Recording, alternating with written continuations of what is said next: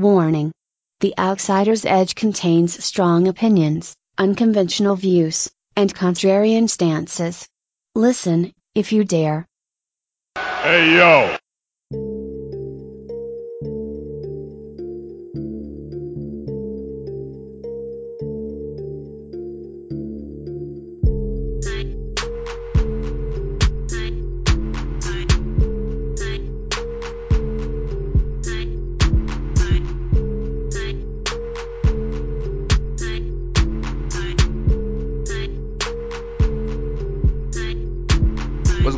Everybody? Uh, we are back again with another episode of The Outsider's Edge, and we got the whole clique with us today. It's not just me and Carl, but we got our third partner, my golden lover's brother. We got Kyle with us today. So, gentlemen, what's happening? How y'all doing?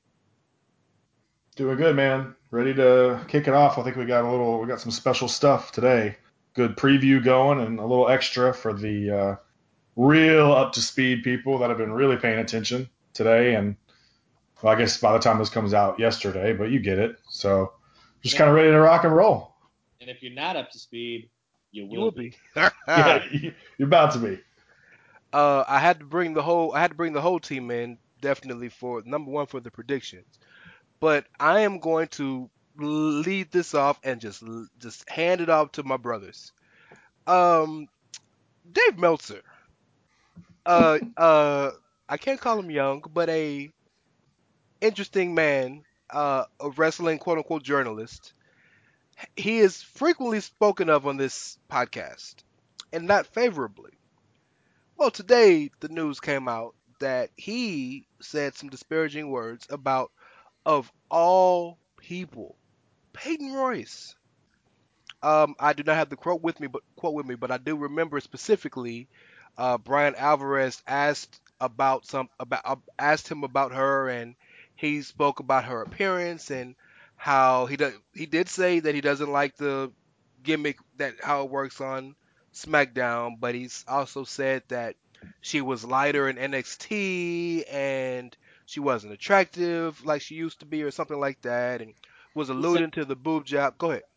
He said neither of them look as good as they did in NXT. The gimmick doesn't come across as well as it does in NXT, yeah. and that she something about her wasn't clicking for him. And then the quote that was left for us ended on him saying that she was definitely lighter then. I've got I've got the transcript of their conversation. If you, if you guys want me to read it, Please go do. Yeah. uh, and it, it's a good portion of it. So it's not just the 50 seconds that we heard. There's there's a little bit there, okay? And we'll unpack it because there's a few things here that he's getting. People are giving him like slack for, and I'm not I'm not having it, but that's okay. So let's just kind of I'll read it. Um, so it's it's Meltzer and Alvarez, uh, the two hacks, and so Dave. First of all, hold on, let me zoom in here. Dave says the Iconics got boringed out. You know, they're another one. I thought that they had a cool act in NXT and on the main roster. And or I'm sorry, I thought they had a cool act in NXT and on the main roster, I don't get a thing out of them. I mean, I don't think their promos are particularly good. Their wrestling isn't good. I think Peyton's transformation to look more attractive, I don't know. I don't want to say. And then Brian says she was more attractive in NXT. And Dave says, I thought so, yes. To me, yes, I would say so. That's neither here nor there. Alvarez says, No one's saying she's unattractive, by the way, everybody. And Dave says, I know, no shit. I didn't say it at all. She doesn't stand out to me. When she was in NXT, she did. She was a lot lighter.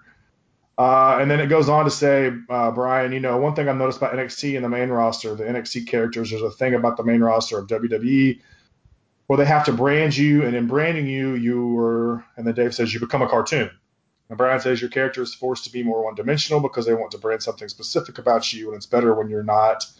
Dave says, What? And then Brian says, Well, they come out now and do the exact same thing every time. They do their twinsies promo, and then they get in the ring. They had so much more personality and character when they were on the developmental roster than on the main. Dave says, Absolutely, absolutely. Yeah, I mean, I watched them and I hear people going boring, boring when they were doing the promo.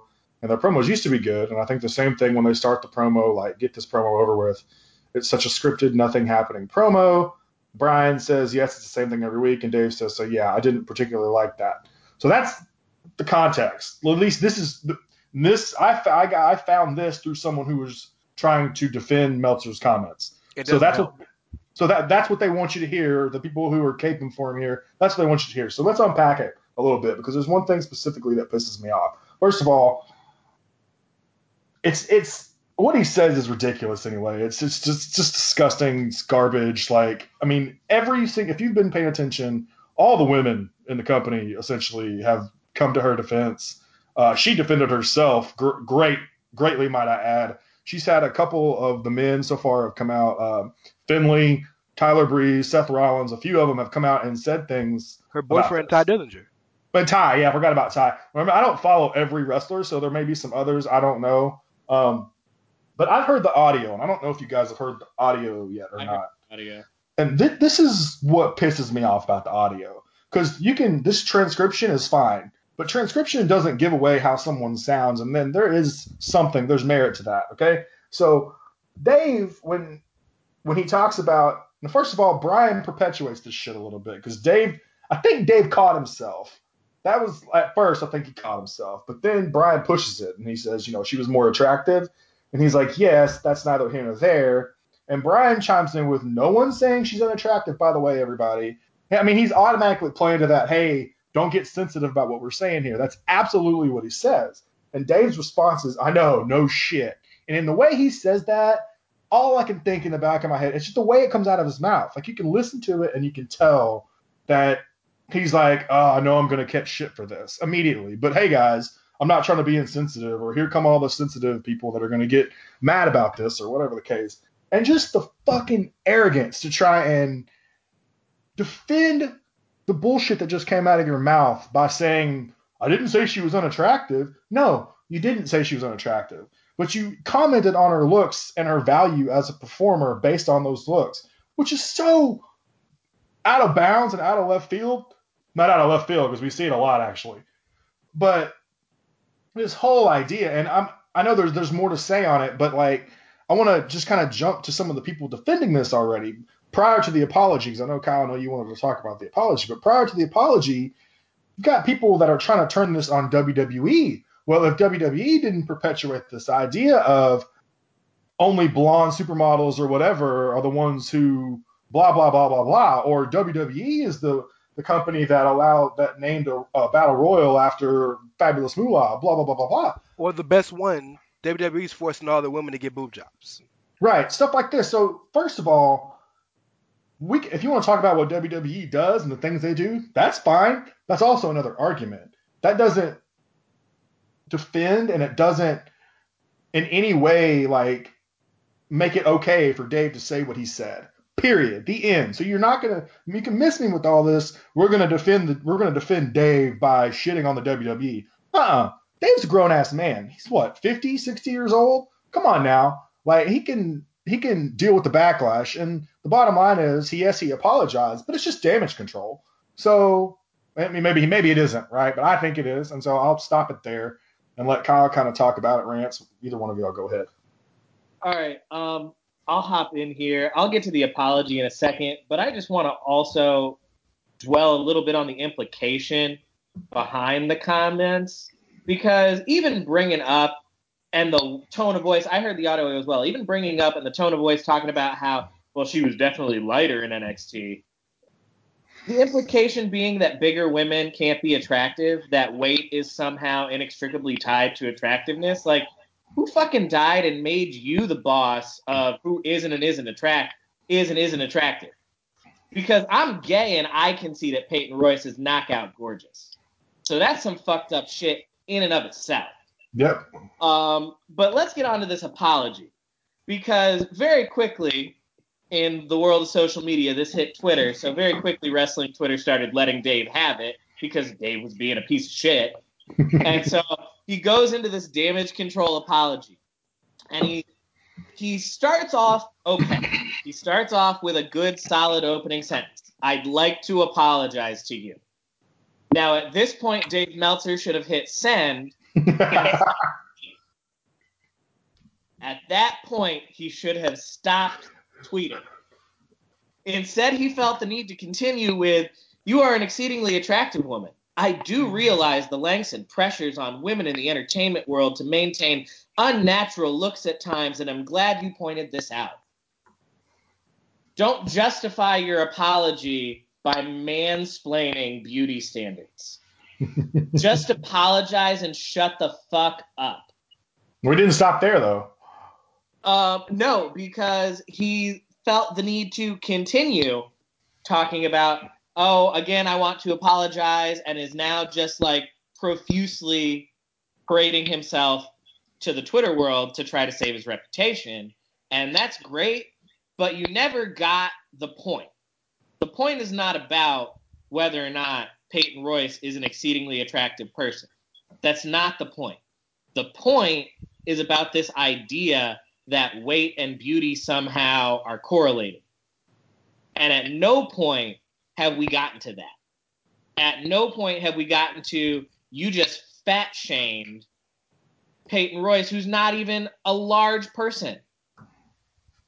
Yeah, but there's also I just want to point out the I want to read the second apology because you read the first one, just in case anybody hasn't heard the second one. Again, to everyone, I do want to apologize, and I'm glad Peyton Royce sent her tweet because there was a valuable point there that we can all learn from. no, motherfucker. no, no, no, no. You're, you're not passing the buck to me. Uh, you can learn, and that's the funny. The best part about that is that the very first response. Well, it was. It's not there now, but the very first response I saw of that was, "No, no, you can learn." Like, I'm not saying that they're Don't that all lives matter this shit. Right. Yeah. Yeah. It's very. that's that's perfect. Like there's very very um. It's a very um. What's the what's the word I'm looking for here? It's just very hilarious to me that you want to pass the buck on to other people when yeah there are some people on Twitter who who absolutely came to his defense today and you know could probably learn from what Peyton said, but you are not going to apologize and try and put that on we as a whole because there is a very large vocal group that was not having this shit. Period. I'd like to get Rance's thoughts though. Yeah. Oh, absolutely. Dave's always talking about how they objectify the female talent in the WWE. Meanwhile, he's here objectifying the non-blonde female talent. Right. Right. What do you think, Rance? So, you guys have broken it down pretty, I mean, as perfectly as I can imagine. But I want to speak to something that's, I think, just as important.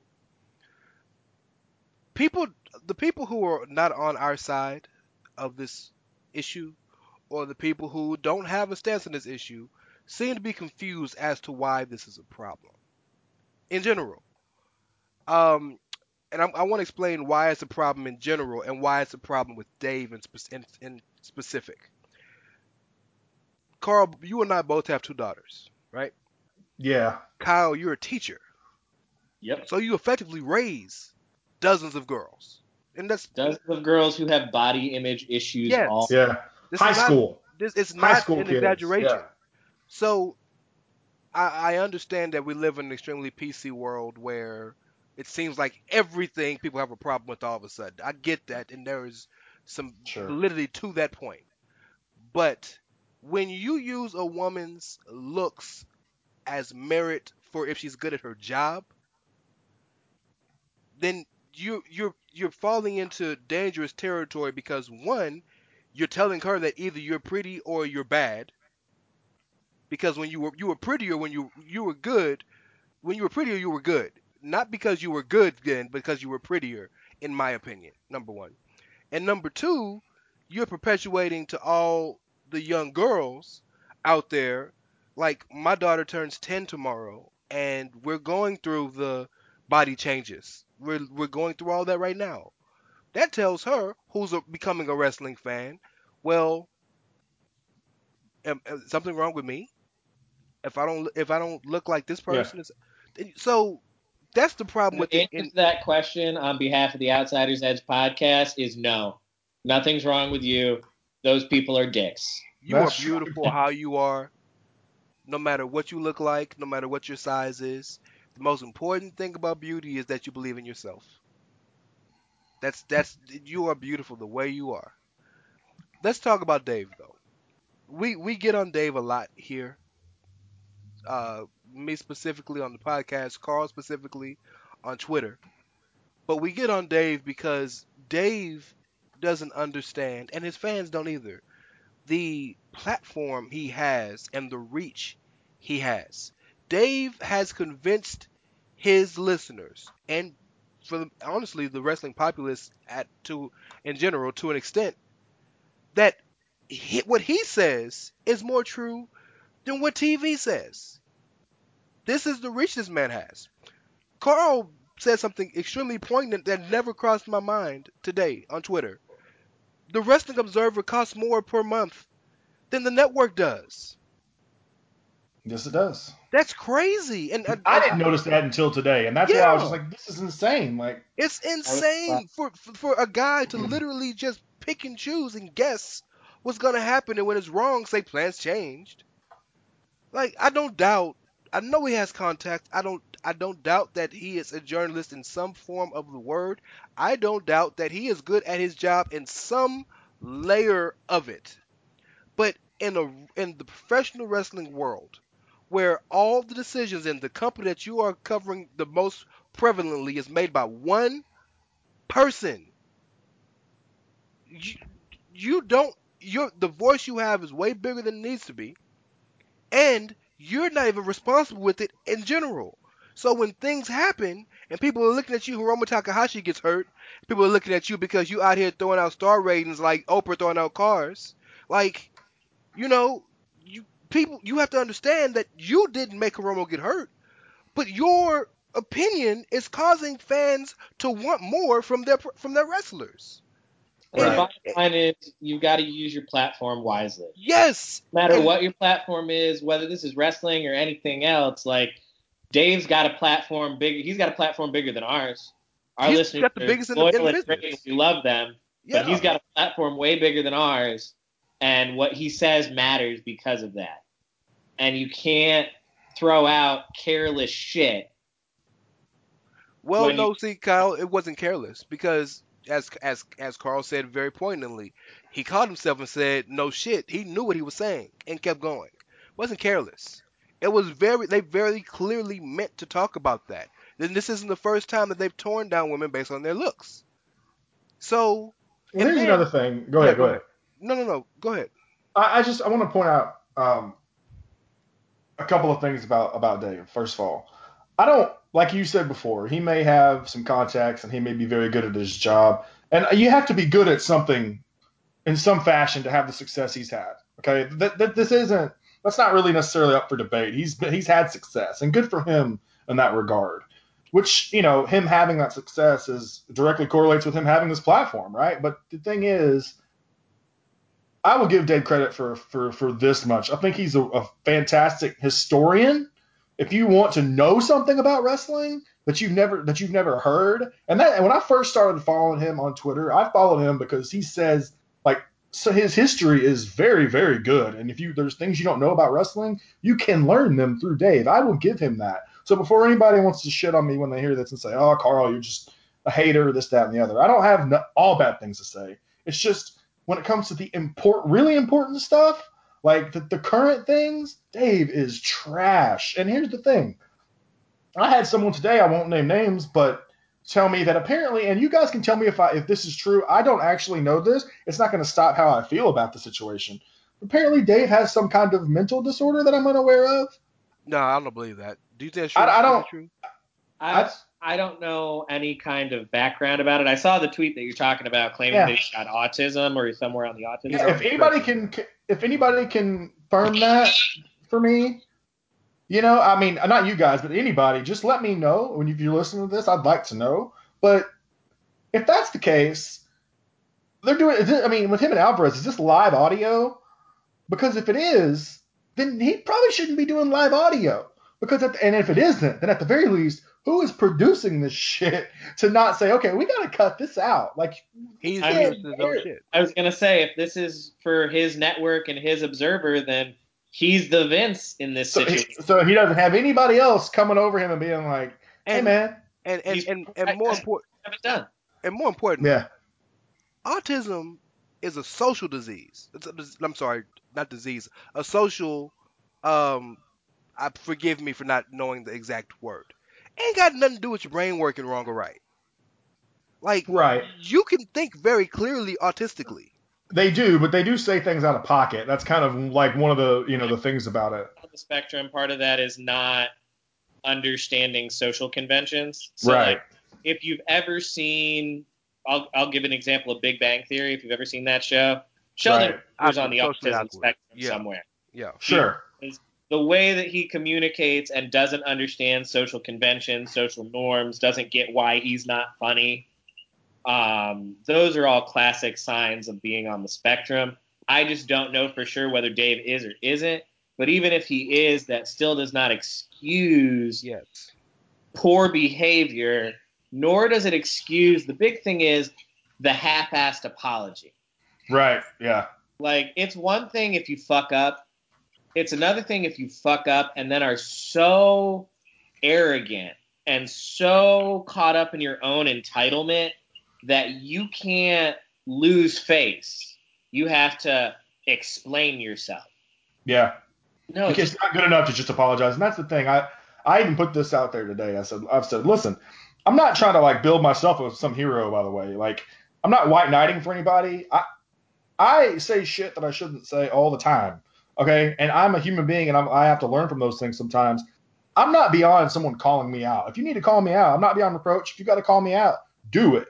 You know, I'll have I will apologize, and I would like at the same time I want to learn. So if we need to have a discussion, I might not understand. It might be a situation where it's like, okay, you're mad at me for this thing I said. Maybe I don't 100% understand. You know, I'll apologize to you first and be like, can you help me understand? You know what I mean? That way we can get somewhere. But in in Dave's scenario, and I'm not, I'm not. It felt very disingenuous. Okay, and maybe for him it wasn't. I don't know, but I will say this. I, in a lot of ways, I don't know that he apologizes if that entire locker room Yeah. comes after him in the way that he does, in the way that they do. You know what I'm saying? And it felt like damage control with how half-ass it was. And I understand some people are upset about the fact that we're mad, we're still mad, and we're still yelling at him because of the apology. Well, listen, okay. Lots of people apologize and we don't forgive them for shit. Okay, we it's not. I don't have to forgive you for a damn thing. It doesn't matter if you apologize or not. Okay, you apologize, great. I'll acknowledge your apology. That doesn't mean I'm not going to throw you into the sun if I feel like I need to. Right. I'm sorry. I'm, I'm I guess I'm an asshole like that. I don't no, know. no, you're right. But let's can, I also use can I also use a sports analogy to kind of help this anal- help this analogy thing? Sure. Uh, this uh with this apology thing. The the thing about apologies are that they have to feel genuine, Right. and people want to feel like not only do you mean that you're sorry, but you get why you should be. If I can use a sports analogy, it's the same reason we didn't we we didn't uh we we didn't uh accept Roger Clemens or Rafael Palmeiro, but we did Andy Pettitte. Andy Pettitte came out the second it happened and said, "Look, I was trying to come back from an injury. I took it. I'm really sorry. I needed to get back. I understand it's bad. I'll never do it again." He never did it again. We never ever. He'll be in the Hall of Fame. We, forgave him. But when you come out there and like Rafael Palmeiro and, and Roger Clemens, I did not take steroids, period. And then you get popped like six months later. That so, and I know that's a analogy way off base, but the point is, Dave's apology. We would have accepted his apology much better. We'd still be upset with what he did, but at least it would it wouldn't be stuck in our craw like it is now. Had he genuinely said, you know what, I've had time to think about this. I was off base. I the way women look should not be a basis for anything involved in wrestling other than what they want it to be. I am genuinely sorry and I will try my best to never make this mistake again. Okay, I can accept that. That's not what he did. Right. No, And instead that's was, the issue. I'm sorry, but Peyton, you're still hot. Yeah. Yeah, he kind of doubled down on this idea of attractiveness, and it's just it honestly made it more gross in a lot of ways. You know what I'm saying? Well, It yeah, did. Dave's And- a creepy old man, so like can- that's and- gross. And can we talk that's about true. how can we talk about how the perception of Dave in the in the wrestling populace really came out today? Because not only did every single one of the WWE wrestlers come out and flame the hell out of him, but they all ha- seem to have terrible opinions of him already. So for Young raked him over the. I'm yes, saying- she did. So Yeah, she for- Renee Young, who never says bad shit about Never. anybody or Yeah. Anything, called him a, a walking Trash. piece of garbage. Yeah. So for a guy whose whole life and job and and reputation is built around getting insider knowledge, if everybody hates you, where are you getting this information from? Yeah, as Seth Rollins said today, minus six stars, Dave. And that was the best one of all of them. Well, no, no, no. In fairness, the best one goes to our friend Ricky over at the Ricky and Clive show, who told us to pass on this message from Ricky and Clive to Uncle Dave. Fook Dave Meltzer. that's true. Yeah, that's pretty solid. I think you. I Shout think out to you, Ricky. Yeah. Uh, so we need to move on to some bigger and better and more important things because we gave, we don't, we don't in, so- in society we don't need to give energy to people like that who Don't are- feed the trolls, y'all. Don't Yeah. feed the trolls. So uh, it's a big weekend wrestling, WWE in particular.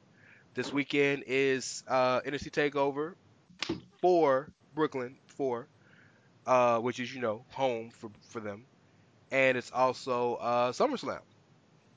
Thirteen matches on Sunday, five maybe six on Saturday.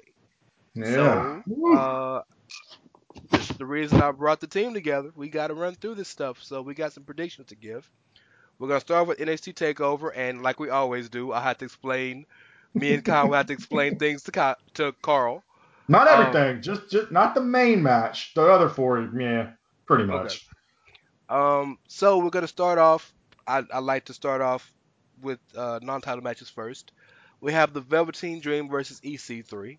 To kind of give you a quick synopsis of it, uh, Dream and EC3 tagged together against Ricochet and Aleister Black at um in London at the NXT UK special.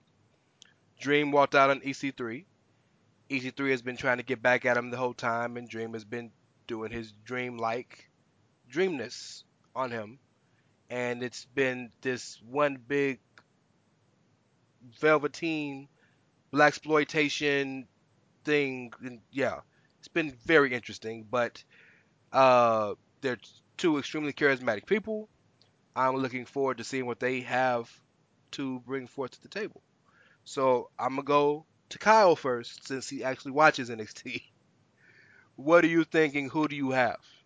Well, I think EC3 is gonna win, but I think Dream needs the win more. And the only reason I say that is because Dream's got the character, but outside of Kassius Ohno, Dream usually doesn't win mm-hmm. these big matches. And it didn't matter so much in the Aleister Black story because in that story it wasn't about winning the match, it was about can I make Aleister Black say my name? And at the end of the match, he made Aleister Black say his name. Mm-hmm. So that was kind of a win for him. But aside from that, Dream's track record in these big matches is not good, and I think he needs the win more. But EC3 is going to get the win because they're going to need a face to challenge the NXT champion. Ooh. Interesting. Yeah, Um, know where my predictions are heading later.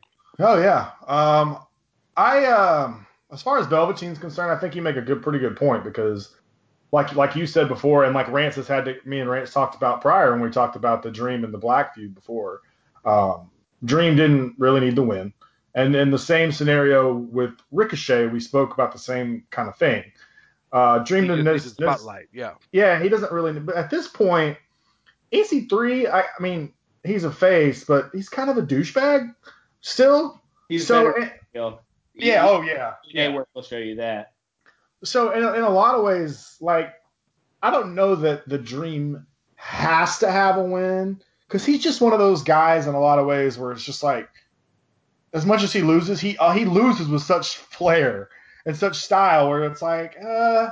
However, I don't know what their plans are with Dream, right? Because I mean, I've said this before. I said this when he fought Ricochet too. I don't really know what they're trying to do necessarily with with the Dream as a whole.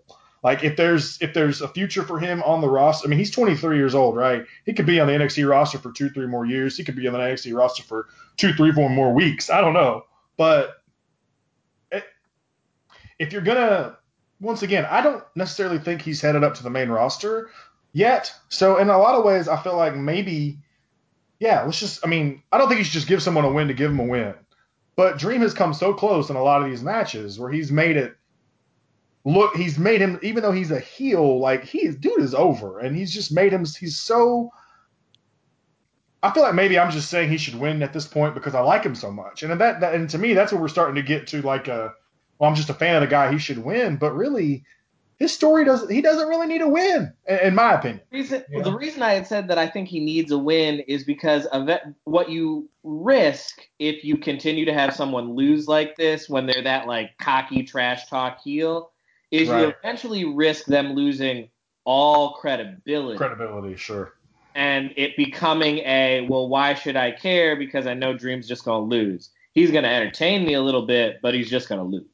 Well, Okay. the only counter to that is if the performer cares about winning.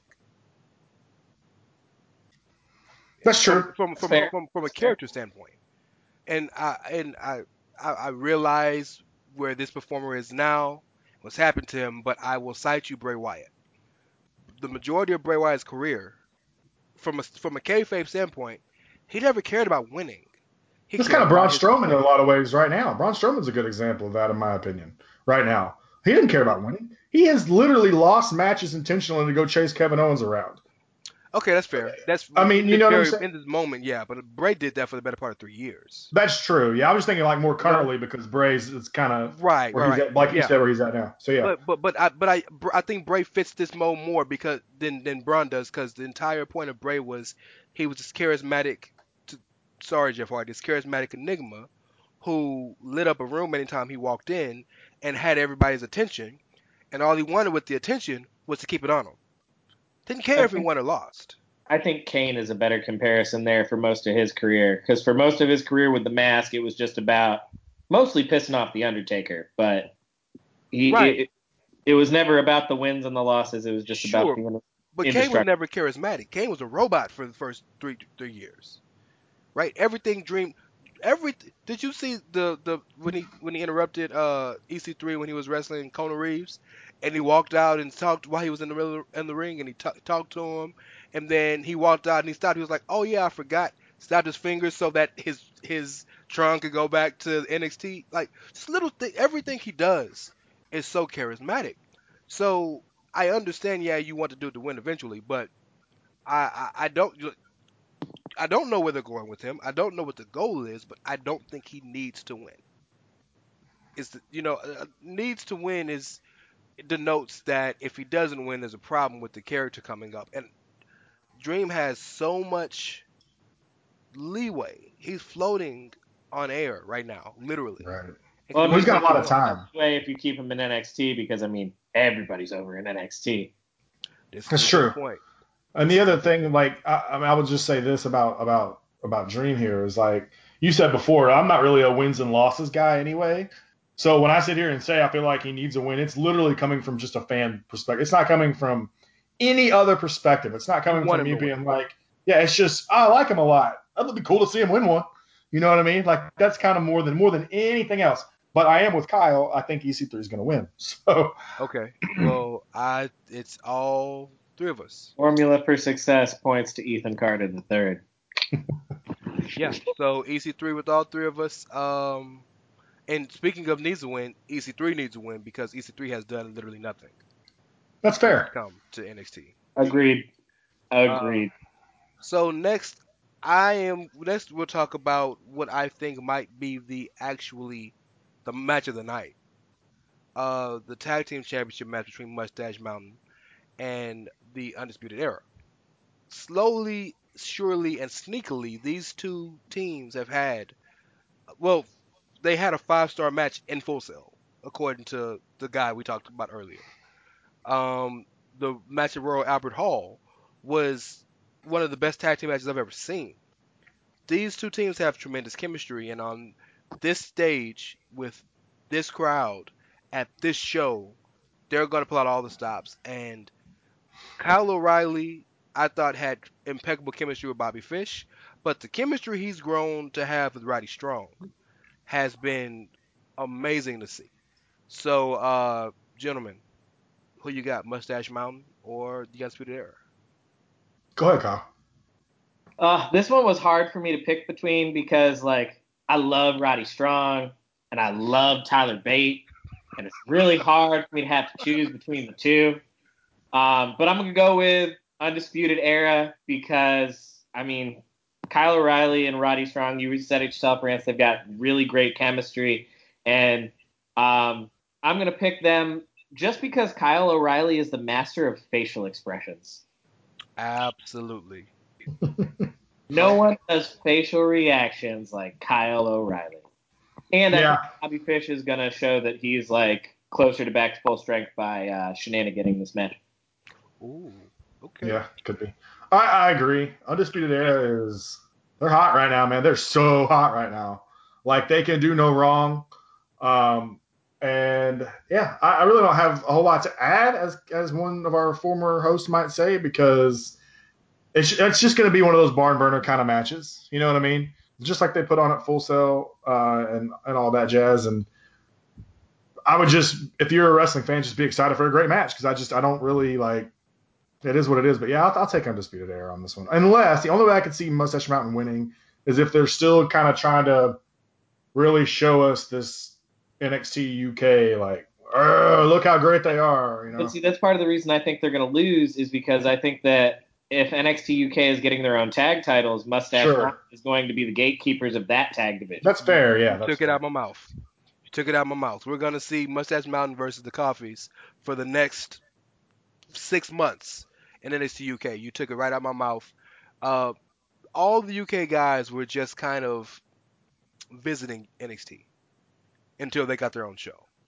And of course, we know that Bate, Seven, and Mark Andrews to a smaller extent, but Pete Dunne to the big extent are over. We know this. We've understood this. We've accepted this. So, you know, they had big moments in NXT. They had big matches, but the plan was never for them to be a full-time NXT talent. They always were planned to have their own entity and build that. Uh, so that's one reason. But the second reason is the War Raiders are ready. The War Raiders are sitting there saying they already told them whoever wins, y'all up. We got y'all. Those are going to be some great matches too. Yes. I remember Yes. War Machine versus Red Dragon, so like replace Fish with uh, Strong and throw that back. I am here for it all day. Yes, and Roddy doesn't wrestle that much differently than Bobby Fish does. It's a few less strikes, a few more backbreakers, but still the same general idea. Honestly, well, honestly, man, finding this chemistry could be the best thing that happened for Roddy Strong's career because Bobby Fish is older. One thing people Yes. forget: Bobby Fish is, I think he's going to be 42 this year.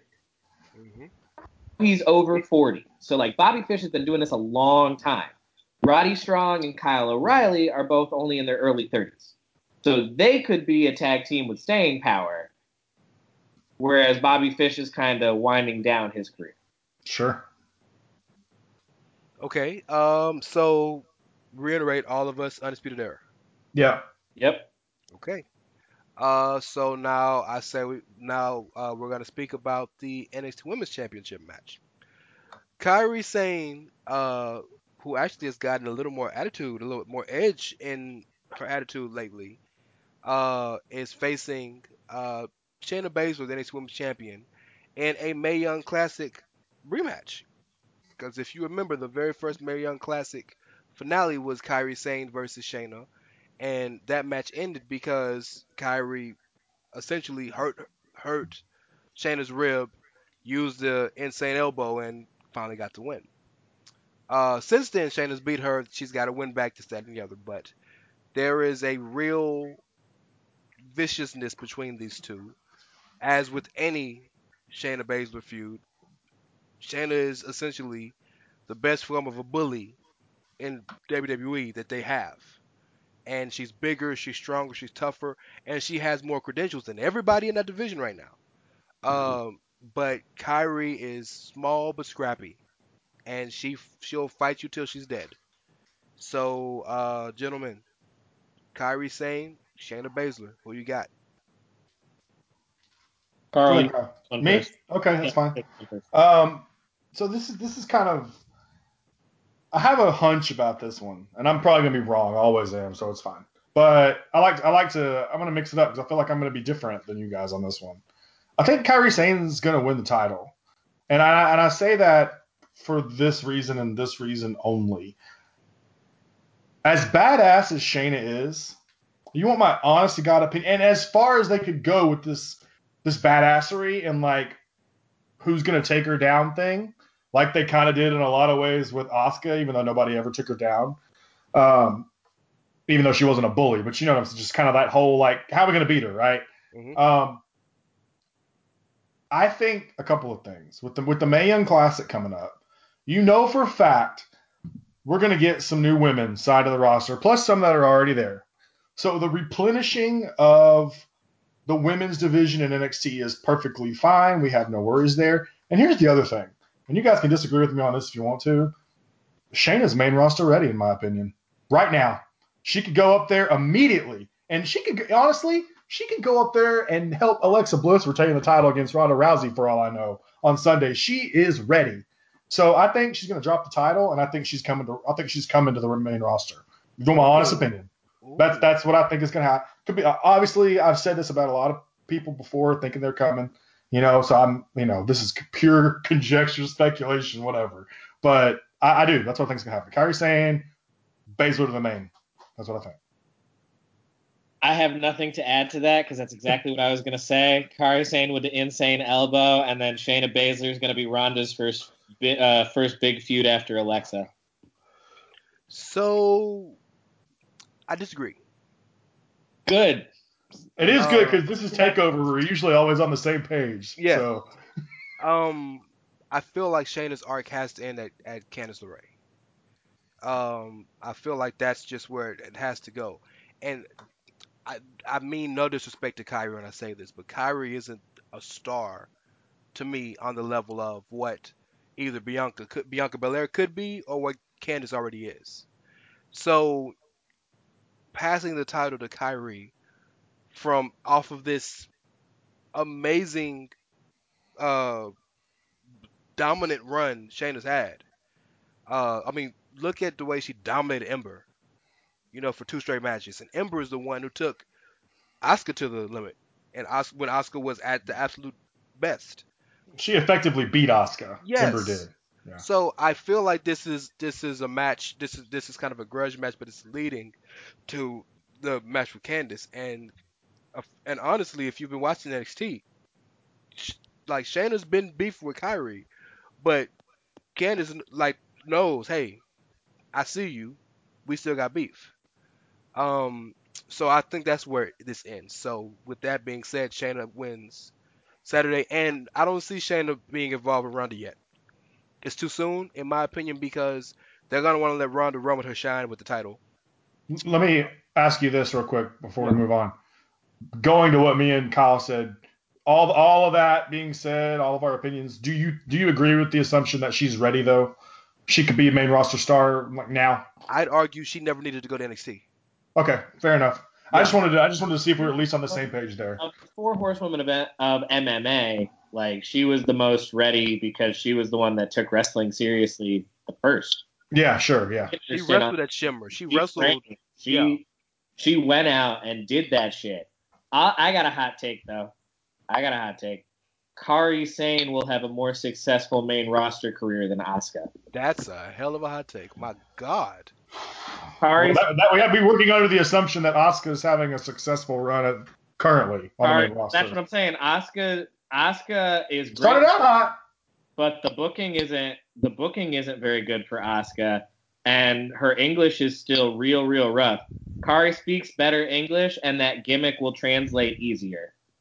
Cause she's the quirky pirate girl. Kids will love that shit. Well, Kids will eat that up. that that's funny you mentioned that because me and Carl had a, a nice little argument here a couple episodes ago about does Asuka have a, a character? No, she doesn't. She's just Asuka, no, she was Asuka has a character but no persona. Like she has a that may be that she, has can an that. identity, she has an identity as a character, but she has no persona behind that character. There's no depth of personality there. A fleshed out character, you know, Carmella's not great in the ring, but she's a fully fleshed out character, completely fleshed out, down to the way she handles her Twitter trolls.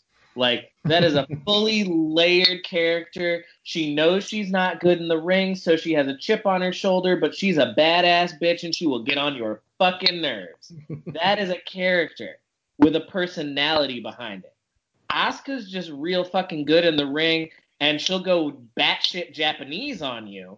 Like when I, when I say batshit Japanese, I mean she'll just get real angry and start No, shouting yeah, Japanese. yeah.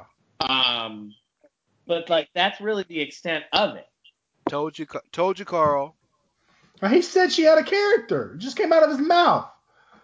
She has no depth behind her That's character. okay, what I mean. she That's needs- fair. No, no, no, no, no. what Asuka needs is a mouthpiece. Asuka needs someone to talk for her.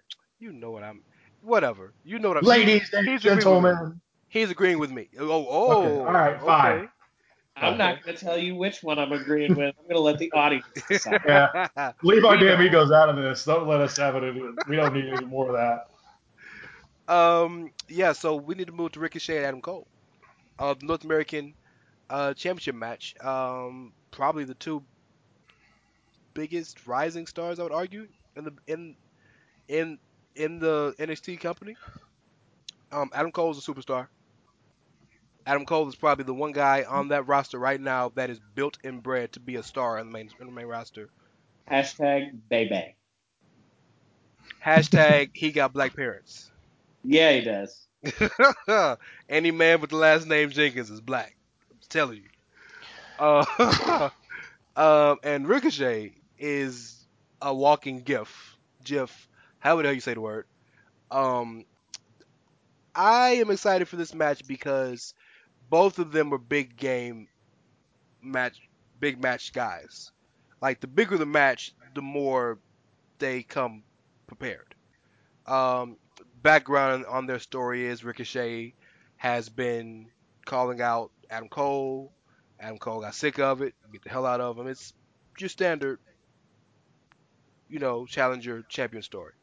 Uh, who do you guys have? Adam Cole, Bebe, or the one and only? Depends on whether there's interference or not. If there's interference, Adam Cole retains somehow using typical Adam Cole chicken shit heel tactics. If there's no interference and they just do a straight up match match, Ricochet wins. Well, it's the undisputed era, so you can almost you can almost guarantee there's going to be some shenaniganry. And this is this is also the outsider's edge, so you have to make a prediction. I know, trust me, I'm I've been struggling too with this one. This Um, all right, most- I'll I'll go with I'll go with Adam Cole and Ricochet can do something else. I don't know what. I mean, Oh, that's funny. It's tough. Yeah, it's it's tough. It, I um because Ricochet is another character, I don't really know what they're where they're going with him. Like Right. he is a star. I, I can't Right. deny that. I've known that, but like I don't know what their plan is for him. I don't know if they see him as like main champion star or if they see Sure. as like mid card title star or what what where are they going? Right. So here's NXT suffers from one. It's not a problem, but it's it's it's just it is what it is. They suffer from one thing. They got too much talent. They got so many guys that you could say they don't necessarily. It's kind of like what the main roster is in WWE in a lot of ways. There's just not. You can't do something with everyone. You have takeovers once every what three four months It's ish. five a year, five a year.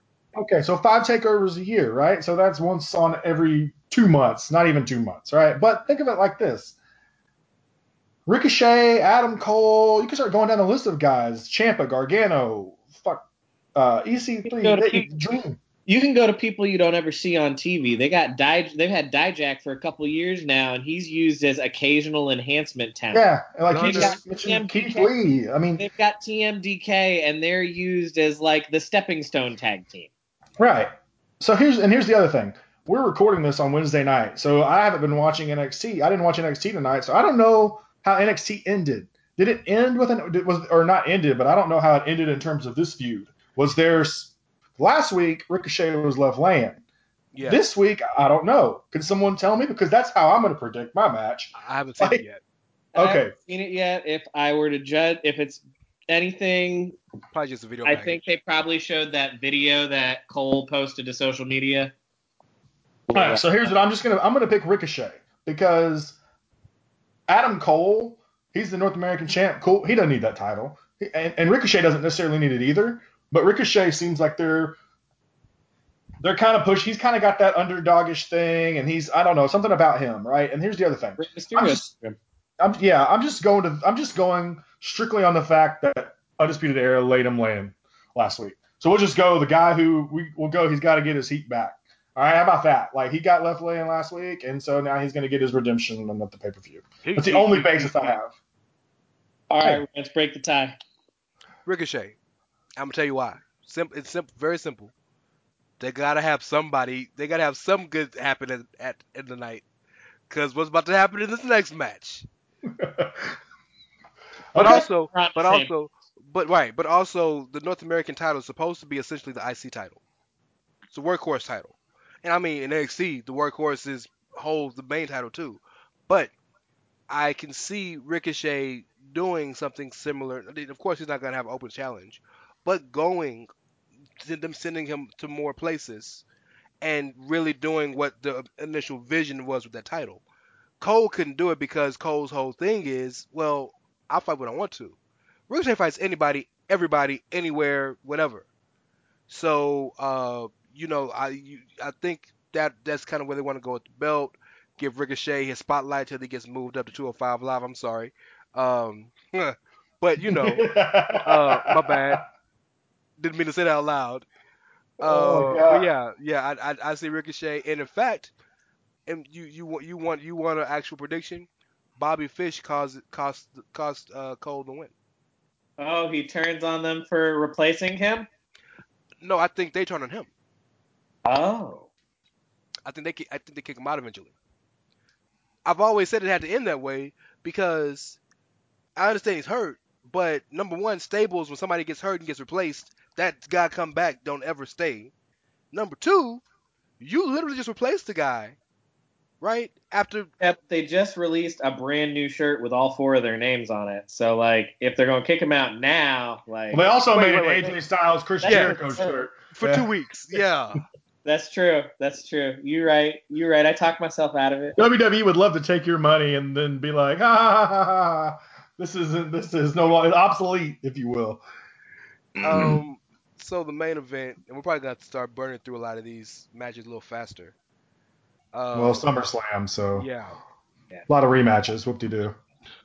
the the the greatest the greatest sports entertainer in in sports entertainment history, the NXT champion Tommaso Ciampa versus that guy from Cleveland. No, J- Yeah. John Gargano.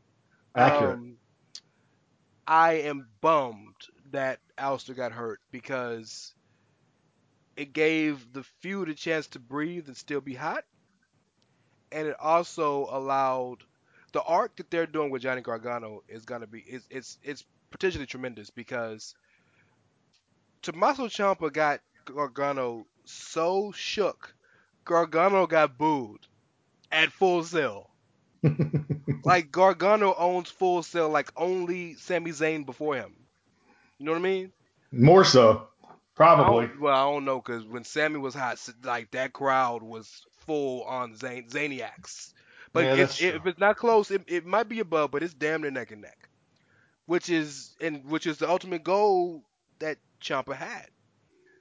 But with them falling back and making the last man standing match, I, there's still some intrigue, and I think they're leaving the ambiguity open to revisit this at Brooklyn Five Mania weekend.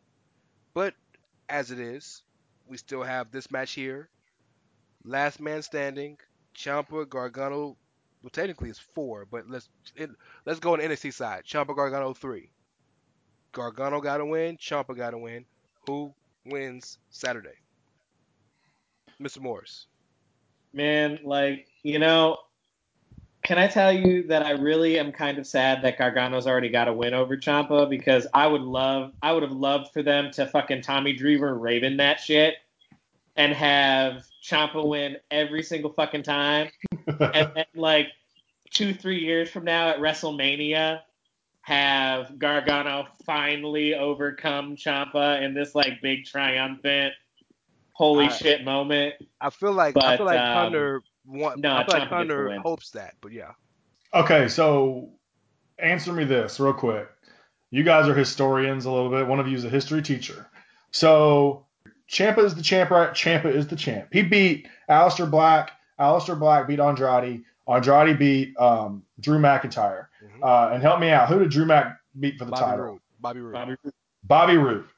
Okay, so let's think about this for a second. In a lot of ways, Bobby Roode is actually the last like oh, what's the right word? He's the last like long-term champ they've kind of had where he was champ for a good while. Like I don't know the best way to put it, but like a lot of the other guys kind of seemed a little transitional in a lot of ways. Okay, He was the last big star champ. what's that? He was the last like big star. Yeah, champ. yeah. The rest of them have been kind of transitional. rest- And I love Andrade especially. Like no disrespect to that, but the Drew and Andrade both got called up like immediately, and then Aleister. I think they just kind of realized Aleister's way better as a chaser than as a champion. Yeah, it could be. Wait, wait, wait, wait, wait, wait, wait, wait. Bobby Roode and Andrade held the belt the same amount of time. Did they really? Bobby Well, I'm just- Roode I'm- won it in January and lost it in August. Andrade won it in November and lost it in April. Huh. I guess it Okay. didn't feel like Andrade had held the belt that long. All right, I stand corrected. I get just kind of the way I'm looking at it though. I kind of like Kyle the way the way you say it though. Bobby really felt like the last big star. Aleister Black didn't hold it long enough, and then almost wasn't necessarily like a huge star. Like we love him, in my opinion, not in the way Roode was though. So that's all I'm really getting at. Like Roode felt like the last big star to really hold the belt. Tommaso Ciampa's a star, fellas. Like, and I mean, this it, there's no ifs, ands, or buts about this. He's a star, and so is Johnny Gargano. But Champ Yeah, is the best heel in wrestling. yeah, Been for a long time now. yeah, and he he needs to run with the belt, in my opinion. He hasn't had it very long. He's done nothing but like his Twitter is. If, you, if you're into the social media aspect of wrestling now, his Twitter is fan fucking tastic. His promos are fantastic. Everything he does, from not That- selling no his t-shirts, music. I love Yeah. it. no music, won't sell his damn amazing t-shirt, all those things he will not do. He refuses. He's got to win this match. Now, I'm not saying Gargano won't win because I feel like people are still kind of drooling for Gargano to get that big win, but don't think it's going to happen, guys. I really don't. I don't think it's time. Um, Ciampa needs to have that one up on Gargano, in my opinion. He needs to have it just because it furthers that. Because I feel like if Gargano wins the title, in a lot of ways, that's it. You got to move somewhere else. But now if Ciampa wins, he can move on, and Gargano can move on also. But you can always come back because he's got that one up. So I will take Ciampa, yes, to to win them to retain his title. So yeah, I mean, both of you guys are right. Uh, Ciampa, I think, has to win, and I don't like saying people have to win in wrestling, I, I, because I'm not a wins and losses guy. But Gargano's not ready for his quote unquote redemption yet. Uh, and if we're honest, the only reason Gargano was in this match to begin with is because he screwed Aleister out.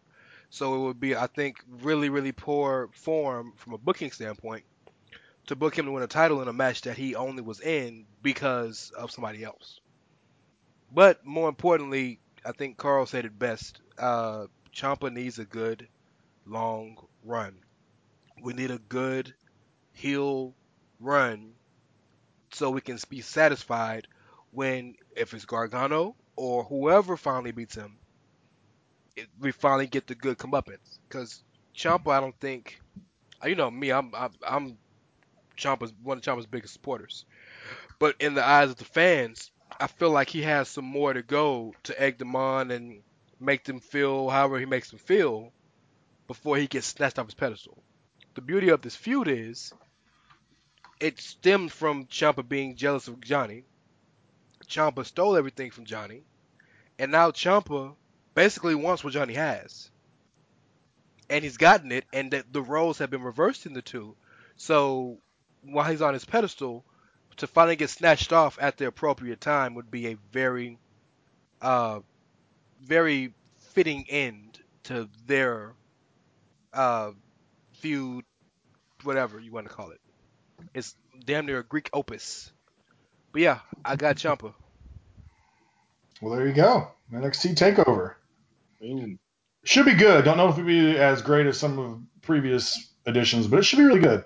This is man, I, I I I hate people saying that because this might be the most stacked card they might have ever had. This is a stacked the card. card- The card is stacked, but a lot of the feuds have flown under the radar in a lot of ways. Like they're well told, but they're not hot. If that makes sense. No, that makes that makes that makes a lot of sense. Like does. outside, like the main event is both well told and hot. Right. Their matches, the stories have been well told, but the feuds aren't really hot, hot. That's a good point. But the tag Um, matches should still be the match of the night. And I- I agree with that. weekend. It Yeah. might be the match of the weekend, depending on how some of the SummerSlam matches go. It wouldn't be the first time NXT has stolen match of the weekend honors out from under the main roster's nose. I'm yet I'm yet to see a match on this pers- on this card for SummerSlam we're about to talk about that I think, oh yeah, that is gonna be better than any of those tag team matches. I, I see some matches on the card that have some potential, but like, I mean, I was on record in our last big show saying like I don't think AJ and Joe can live up to the expectations. For- Sure. Well, I guess we better jump on it. Let's go. Let's get into it. Yeah. So uh, we got to talk about the kickoff show, not just because we're obligated, but they have, I think, three quality matches. Um, starting off with uh, Lana and Rusev versus Zelina Vega and Andrade Cien Almas. This has been a very fun feud to watch, uh, kind of grow and progress.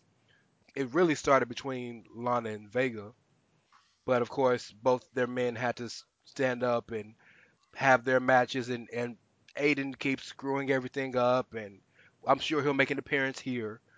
But uh, Lana Rusev versus Vega and Almas. Who y'all got? I'm going with um, Vega and Almas. I, it's I mean I once again like you said, Aiden is gonna get his get involved here somewhere, and at some point, Aiden's got to catch that ass whooping, in my opinion. And then this might be the thing that that puts it there, in my opinion. So that's kind of where I think they're going. I feel like I mean as good and as much as I love Aiden, like I don't know how much further they're gonna push this, especially with Rusev. I mean, it's a fucking pre-show match. As much as I love Rusev, Rusev. So I'm gonna, yeah, I'll say uh, somehow, some way, Vega and Almas You you say find a way Aiden to win. got, you say Aiden got to catch his ass whooping, or is he gonna give the ass whooping? Uh, yeah, I don't think so. Okay. I'd be surprised if they went that route. I, I mean, I'm not saying they won't, but I, I think I'd be a little bit surprised if they went with the whole. You know what? Aiden's the guy here. We're gonna have him give that ass whoop. I don't know about that. I'm I'm skeptical about that. Nah, I'm with Rance. I think Aiden cost Rusev the match, and I No, think I think angle that. and I no no, but I think he does it intentionally. Okay, okay, I I got you. the angle that they can go with is English gets indignant and says, you know, all this Rusev Day shit is me. right. I'm Right. the one that got the crowd singing fucking Rusev Day, Sure. not your ass. I could see But that. loves you because of me. I just it's hard. I'm the way they the way Aiden's always kind of been presented. It's just hard for me to see Aiden being the guy whooping Rusev's ass, not Oh. costing him a match. Long term, that doesn't mean Right. that's going to go when it's like actually Rusev Yeah. and Aiden standing across the ring from each other. That's just how you launch it off. And it makes it also makes sense because with this feud, Rusev is basically a face now, and so he's got to lose. That's how that works. And he's Rusev, so he's got to lose anyway. And here that's that's that's that is WWE lore. Here's the most important part about Aiden. Every time Aiden has came to has came out and screwed up, he was coming out because he was justified in helping. Right. So eventually, if he sits and every time he's tried to apologize, he's tried to get good. They don't want to listen to him. They want to talk to him. This, that, and the other. Eventually, Aiden's gonna sit back and say, "You know what, man? I've given my entire career for this dude. I sing a song about another man on, in his day when I'm a performer. I do all this for this guy. I've gone out of my way to help him and his woman, and I just keep getting shit on for it. Nah, man, it's time for me. True. which is where which is why Kyle and I think Aiden will play play a big role. I, I would argue in some ways though that if it wasn't for Aiden kind of latching himself onto Rusev in the, to begin with, that Aiden still wouldn't be doing shit. You know what I mean? Like That's I mean, not so true because Aiden did have a nice little mid card run against Randy Orton and some other people. he got had a nice little getting my ass whooped run against Randy Orton. He's on TV, brother. It doesn't matter. I, I get that. What I'm saying is though, like he was to me, like he's still he was pre- still presented as a loser. And when he lashed himself on with Rusev, he's still a loser, but he's actually with a winner. So kinda, not Rusev really. is losing. Well, Rusev has at least had a, like a title shot. You know what I mean? Like, And at the end of the day, Aiden's gonna uh, wind up on his feet. He married into the Guerrero family. They ain't ever. right, right, right, right, He's Like- right, right. Yeah, also, he's good. don't, also don't trust. Vicky alone, they ain't ever gonna let Aiden go. And Aiden don't deserve to be let go. Aiden is great. Aiden Oh is yeah, a national fucking treasure. I agree. Also, Ru- about Rusev, I'm not 100 percent sure I entrust WWE to continue with. Hey, you know what? Rusev's a face. I just don't know. I don't know about that. Like, I felt like they could go right. They might want to go right back to that heel because he's just. That's what they do sometimes. You know what I mean? Yeah, We'll but they've worked too they've, they've worked too hard to get to to get him to this point. The the merch is too good. I think they're gonna run with this face thing for a while to see where it goes. I really do. Um, but uh, so predictions. I got Oh. this. Yeah, Almas and Zelina. Yeah, Almas and Zelina. just for different. We just think for different reasons. That's all. Yeah, it's unanimous. Um, next we have the cruiserweight championship. Uh, we got Cedric Alexander, the champion. Sorry. Go ahead. No, no, it's okay. I understand. I understand. I do. Uh, Clive would be mad at us, but I understand. Uh, but Cedric Alexander versus Drew Gulak. Um, a lot of us IWC people think that Gulak should have been champion by now already. So, um, yeah, Alexander and Gulak. What you guys think? Go ahead, Kyle. Hashtag for a better. Hashtag Drew05 live. I don't watch 205 Live, uh, and I'm gonna get shit for hearing that. But I, hardly watch Raw, SmackDown, guys. So you're really gonna expect me to watch 205 Live? But anyways, um, Gulak. Yeah, I, that's uh, Alexander hasn't really been interesting. Of course, I'm not watching, so how? I'm just saying shit now, guys. I don't know. Has he been? He Gulak. hasn't been interesting. Alexander No, we've been from the same town that I'm from, and I'm not rooting for him. Okay, fair enough. Gulak. Yeah, yeah, it, it's time. And if you're if you're not gonna let Ali get that shine, it's Gulak's time, especially now that he has uh Kendrick and Gallagher behind him. Yeah, it's time. Okay. Uh, so Next. we're all unanimous. Gulak. And Mhm. the final kickoff show, kickoff match on the on the show, is the B team defending their Raw Tag Team Championships, their prestigious Raw Tag Team Championships, against the Revival. I I I normally like to give my prediction last, but I feel like this is the title. This is where the title finally changes hands, and the Revival get their long-awaited tag team reign. On the pre-show. Yes, They win on the pre-show. pre-show, with the titles being the most, the lowest it's been in some time. I time. was Yes. gonna say now that the Raw Tag Team titles are officially the dumpster fire belts of the main roster, um, they'll give them to the revival. You know, B Team lost their shine a lot faster than I thought they would, but I think it all started when they changed their theme song to that terrible shit it is now. Like you had finally built them as this mildly credible, if comedic, team, and now you've just gone full apeshit with it. Had them feuding with fucking Matt Hardy and Bray Wyatt forever, and none of the other teams on that show are even remotely credible. So yeah, Dash and Dawson, and hopefully maybe Raw's tag team division can suck less. Yeah, um, B team was washed the second Bo Dallas came out there and said B stands for dream, and I was like, you know what? This isn't funny anymore. I'm done with this. I, I've been done with them. It's kind of sad because I liked them at first, and now I just they, they, the Miz isn't there. So crash and burn. Sorry. The end. Revival. I still find them enduring, Eh. uh, but but the but the reason they're enduring less is because it doesn't feel organic. It feels like it's forced now. Okay. When they were winning, when they started, it was organic. Like, oh shit, we won! Oh my god, I'm so happy. We've lost for five years. Now, it's the, especially since they feuded against the people against the the the, the spooky guys. It doesn't feel as genuine. It feels really tacked on. But yes, I think it would have been wins. better. I think it would have gone better if they'd have started this while they were still with the Miz, and given some credibility to joining up with the Miz. Like they had been losing forever, and they finally joined up with him, and they started winning, and blah blah blah. They could still be ridiculous, but it would have given that a little bit of credence. I, I get you're coming from, but but I disagree with that only because they had to find themselves. That was the point of this. They had to find themselves outside of everything else. Uh, their whole their whole careers, uh, Axel's for sure, both to a certain extent, they were. Axel started off as uh, on his main roster debut as a member of the Nexus. That didn't work. And him and Otunga tried to do something. That didn't work. They didn't languish until Heyman wanted to give him a new name. Well, that didn't work. Then he floated around until he became a social outcast. Well, that didn't work. So we're gonna go ahead and be Mrs. Entourage. Well, that didn't work. Well, you know what? Maybe it's time to believe in ourselves. So I felt like it was organic for that very reason. Time to bowley. Time to boat, right? He, they finally believed in themselves again, and they won a championship as the B team, which stands for Dreams, apparently. Listen, Um, um, everything y'all just said, I was not listening because that's how much I don't care about the B team at this point. All right, then let's move on. Fuck it. Make- I'm just how saying. you really feel. Okay, um, main roster. Let's get this out the way now. The, the the one match of this entire card that don't make any sense, and it's only on there because this dude cannot miss a, a, a SummerSlam. But Finn Balor and Baron Corbin makes no sense on this card. But Finn Balor, Baron Corbin, what you got? this is the feud that never ends.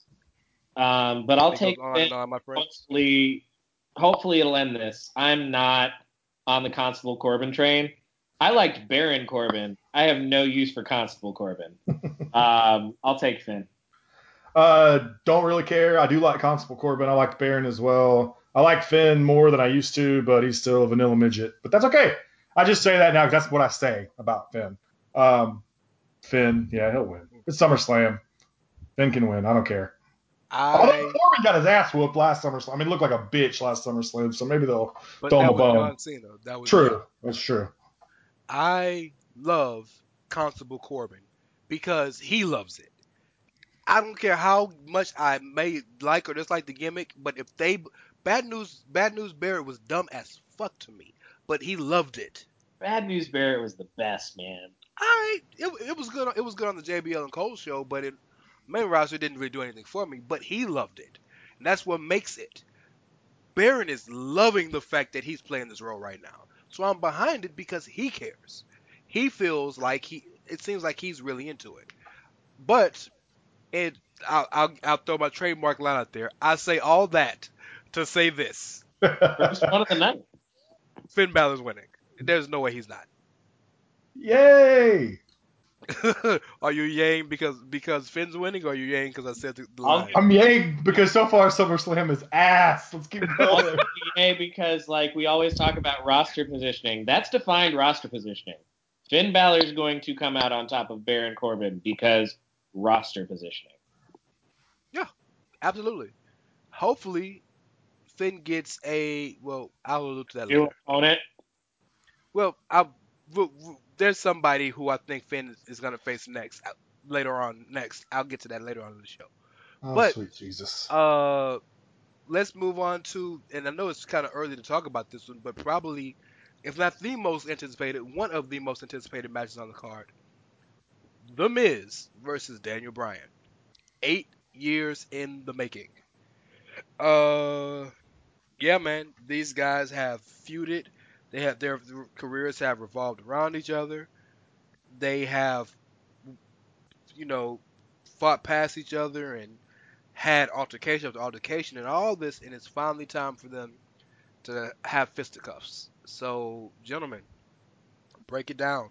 What you think? Who's gonna win? Miz wins. Miz beats AJ for the title.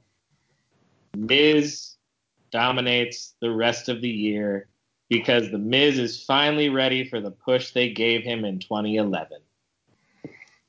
That's fair. I um I think Miz is gonna win. But here's the thing, I'm, I, uh, and I'm gonna get shit on you guys. I think I think I think Rance gave me hell about this already once before, but I still think there was more they could have done with this.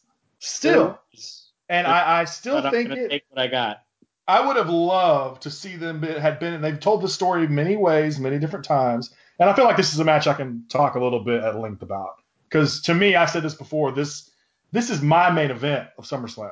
This is the match I'm most looking forward to. Not because I think it'll be the best match per se, but I think it's the best story. So, um, my personal opinion with this, one thing about this story that to me really could have worked.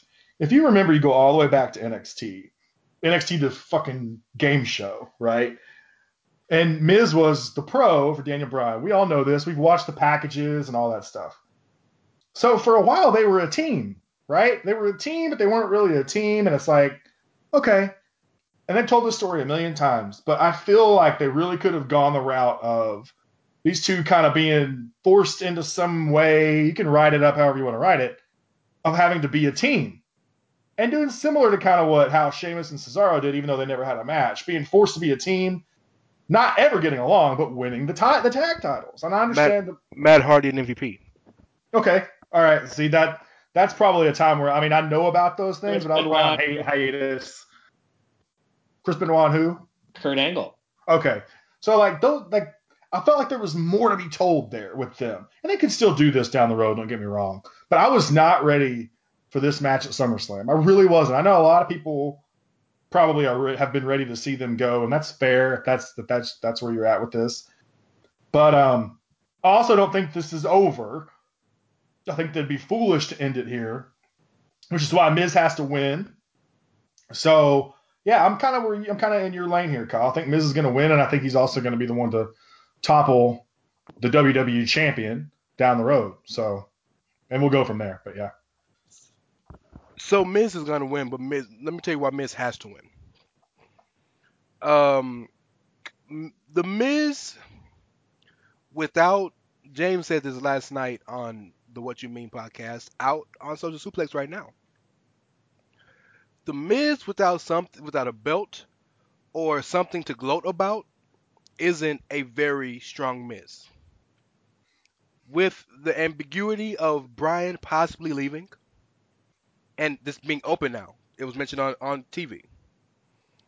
And add that with Miz possibly getting this win over Bryan and lording it over him for the next six, seven, eight, nine, ten months, just makes the most sense.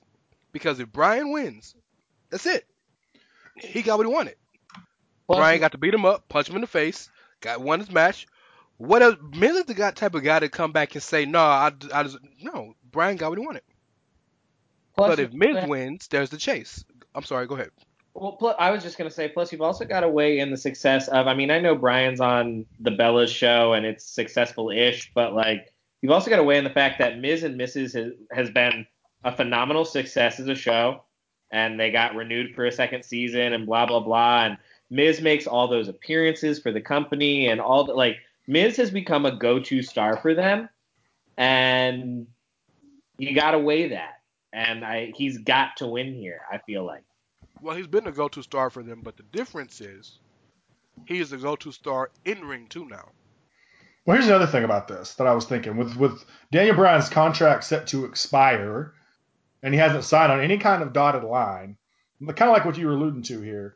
If Miz wins and he can lord this over him, and even more so, if Miz were to win this match and then turn around and win the WWE title, Daniel Bryan, you can throw the contract storyline, continue this because Daniel Bryan can basically be like, shit, I wanted to go, I wanted to go somewhere else, I can't now. Miz is the champ. He's holding the shit over me. Like he's beating me. He's the champ. I got to resign on the dotted line at least to get at, at least to get Miz.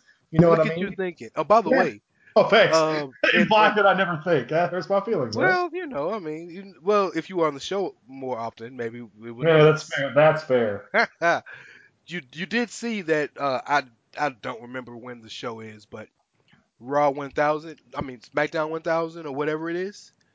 They they announced three matches. One of those matches is Bryan versus Miz.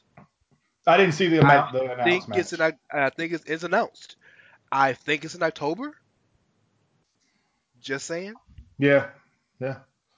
Is that close to us, by the way, or is it in New York like every other damn special I show? don't remember. Well, it's it's it's probably not close to. Well, nothing's close to you, buddy. But well, I mean, like to you, to you at least. I'll drive, maybe if it's close to where you are. oh, well, I'll look. I'll take a look at it. I'll look it up. I don't remember. I'll look it up as we're talking. But uh, so are we all unanimous on Mike Mizanin? Mike Mizanin. Very likable human being. Agreed. He really is much more likable than we probably give him credit for. Yes. Oh, look, I've I've been a fan of Miz since the real world. Like they show those clips and shit, but like I was a teenager when that shit was at its apex. I Right. remember Miz on Back to New York. Mike Mizanin is a genuinely likable and nice person.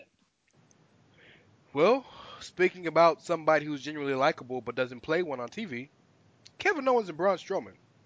Oh god, Kevin Owens is great. Kevin Owens is amazing. Kevin Owens is probably one of the best people in the entire company, but he's so good at playing a damn bad guy. But the interesting thing about this feud, which kind of irks me to my core, but I see the, the merit in it, is Kevin Owens is terrified of Braun Strowman.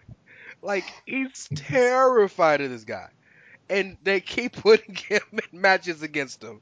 So Kevin finagled this into, all right, well, if I'm going to get my ass whipped every week, let me get something for it. I'm to get that briefcase.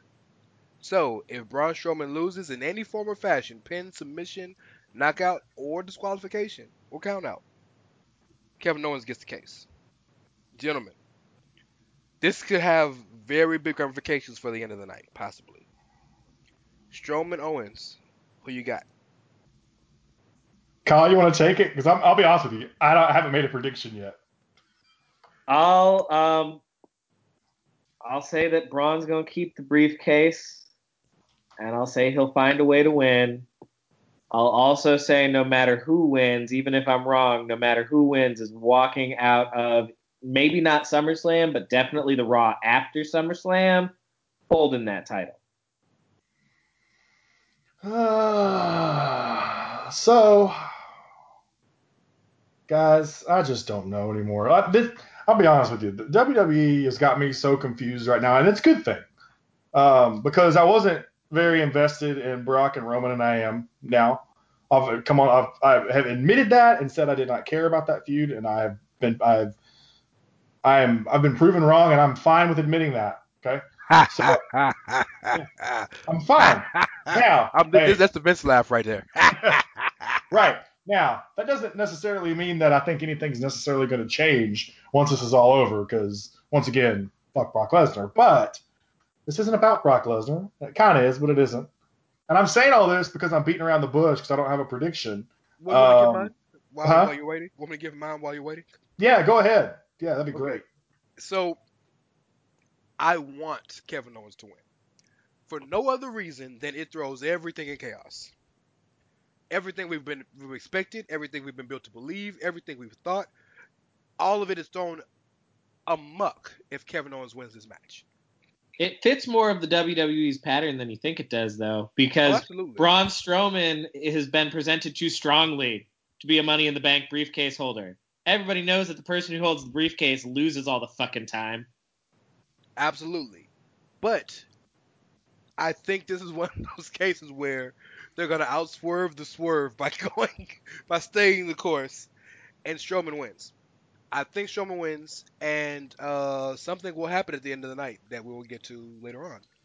But I would love Okay. I mean, if, if if I if I could just throw out this one scenario real quick, I I would love it if Owens and Heyman paired up with the briefcase at the end of the night.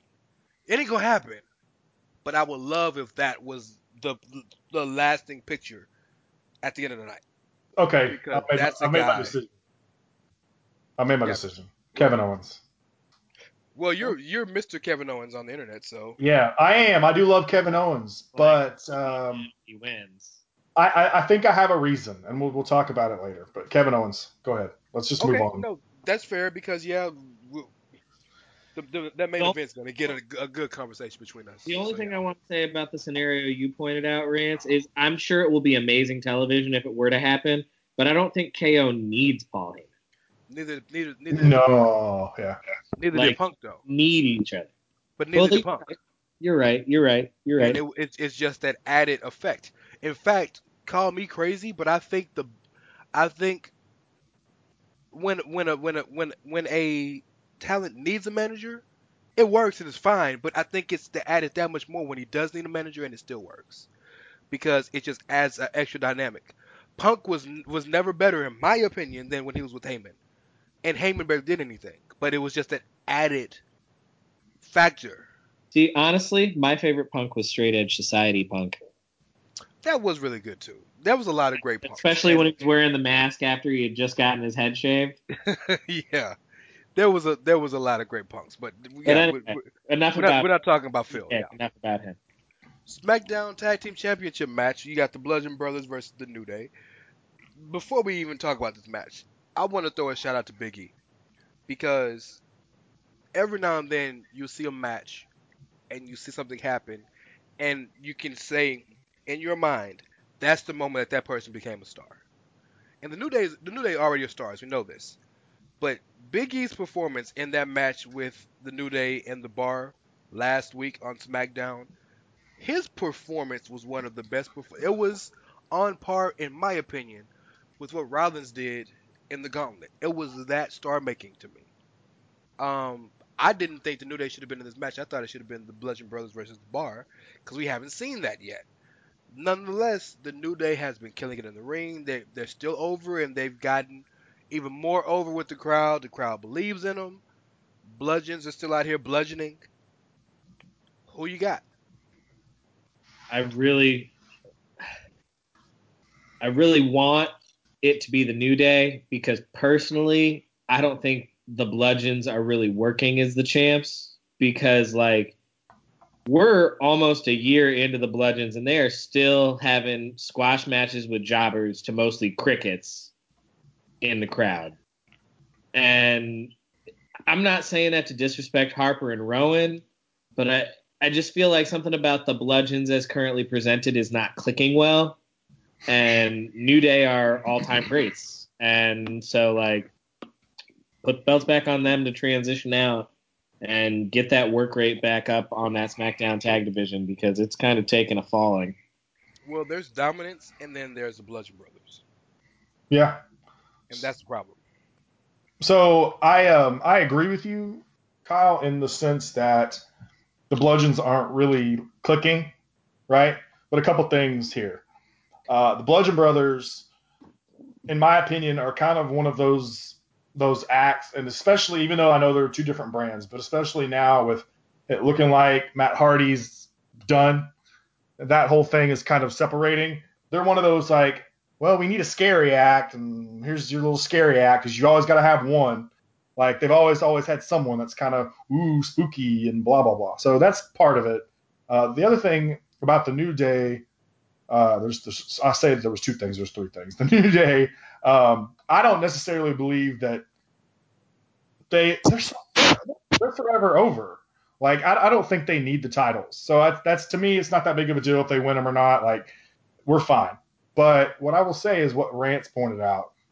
You thought it should have been the bar versus the bludgeons, and I, if you saw the video, I was thumbs up thing that because I agree. Um, and I still think we're going to get that for the tag titles because I, I, at some point I don't know when yet, but um, yeah. So I, I'm just gonna I'm, I'm gonna say the bludgeons retain, even though I could totally see the New Day winning. Don't get me wrong, but this feels like a night where a lot of things are not going to go the way people want them to go until the absolute end of the show. Okay, so that's kind of where I'm at with this. Um, so I'm going to say the Bludgeons win, much to crickets, but eventually we'll get the bar and the Bludgeons soon. For, for the record, let me stick up for the Bludgeons real quick. The Bludgeons are winning. There's there's, there's much to talk about. The Bludgeons get reactions. They only get reactions when they're wrestling actual tag teams. Right. I like them. I don't hate them, but I mean, it's it is it's eh, it's an Right, ad. but It's a, But, but, I, but I said that because at the end of this match, the Bludgeons are going to get the desired reaction. They're going to get booed out of the building sure. because they beat the hell out of New Day, who everybody likes. The reason nobody gives them the time of day is because they're squashing people every week in ways we haven't seen maybe ever right? Well, that's why I think they need a physical opponent to take those, like a real, like the bar. You know what I mean? They're And so I- physical. I totally agree. In fact, I'll make it. I'll make a prediction right now. The group, the the, the team we see, uh, of the, of the New Day facing the Bludgeons is their power team, Woods and E. I was just about to ask you. I was going to say I have a much more interesting question than the match itself because the Bludgeons are going to win. Which rendition of the New Day were we going to get? You muted. I'm muted. Now you're good. Yeah, Oh. now we can hear you. I'm gonna say this: both Big E and Xavier Woods got star all over him. I know Xavier Woods is small, but he has got so much charisma and he can work a mic so fucking well. Like he could be a mid card star for years Xavier's small, but he's bigger than Bryan and Finn and AJ. and has more personality. To be And honest, all three. yeah. Yeah. than all three combined. Yep. Uh, okay. So it's time to get to United States, the United States Championship match, where the the most important part of the match isn't even in the match. Um, you have Shinsuke Nakamura versus Jeff Hardy, and uh, you know what, man? I love the turn Shinsuke's made, and I there is something interesting about the dynamic of Shinsuke versus Jeff, but Randy Orton has been tremendous in his return. And the only negative of that is, since he's not in this match, the only interesting thing about this match is what is Randy going to do and when he's going to do it? He's gonna end Jeff Hardy's run, and Jeff's gonna go with Matt, and they're gonna retire together. That would, I would like for that to happen. I think Here's Jeff the thing, he Jeff still has more.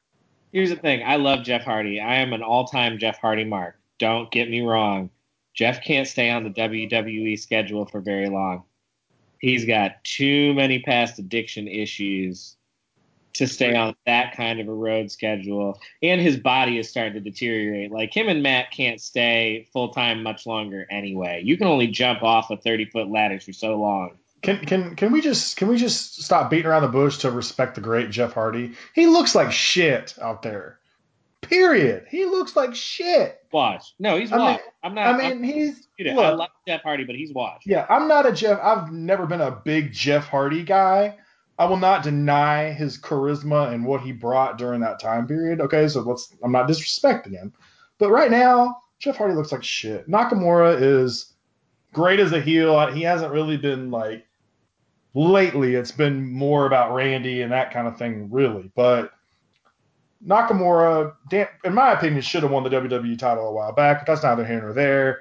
Just let this man run with the United States belt for a minute and let Randy Orton do his thing. He can offer a handshake to, to Jeff Hardy and then beat his ass, and that'll be the end of it.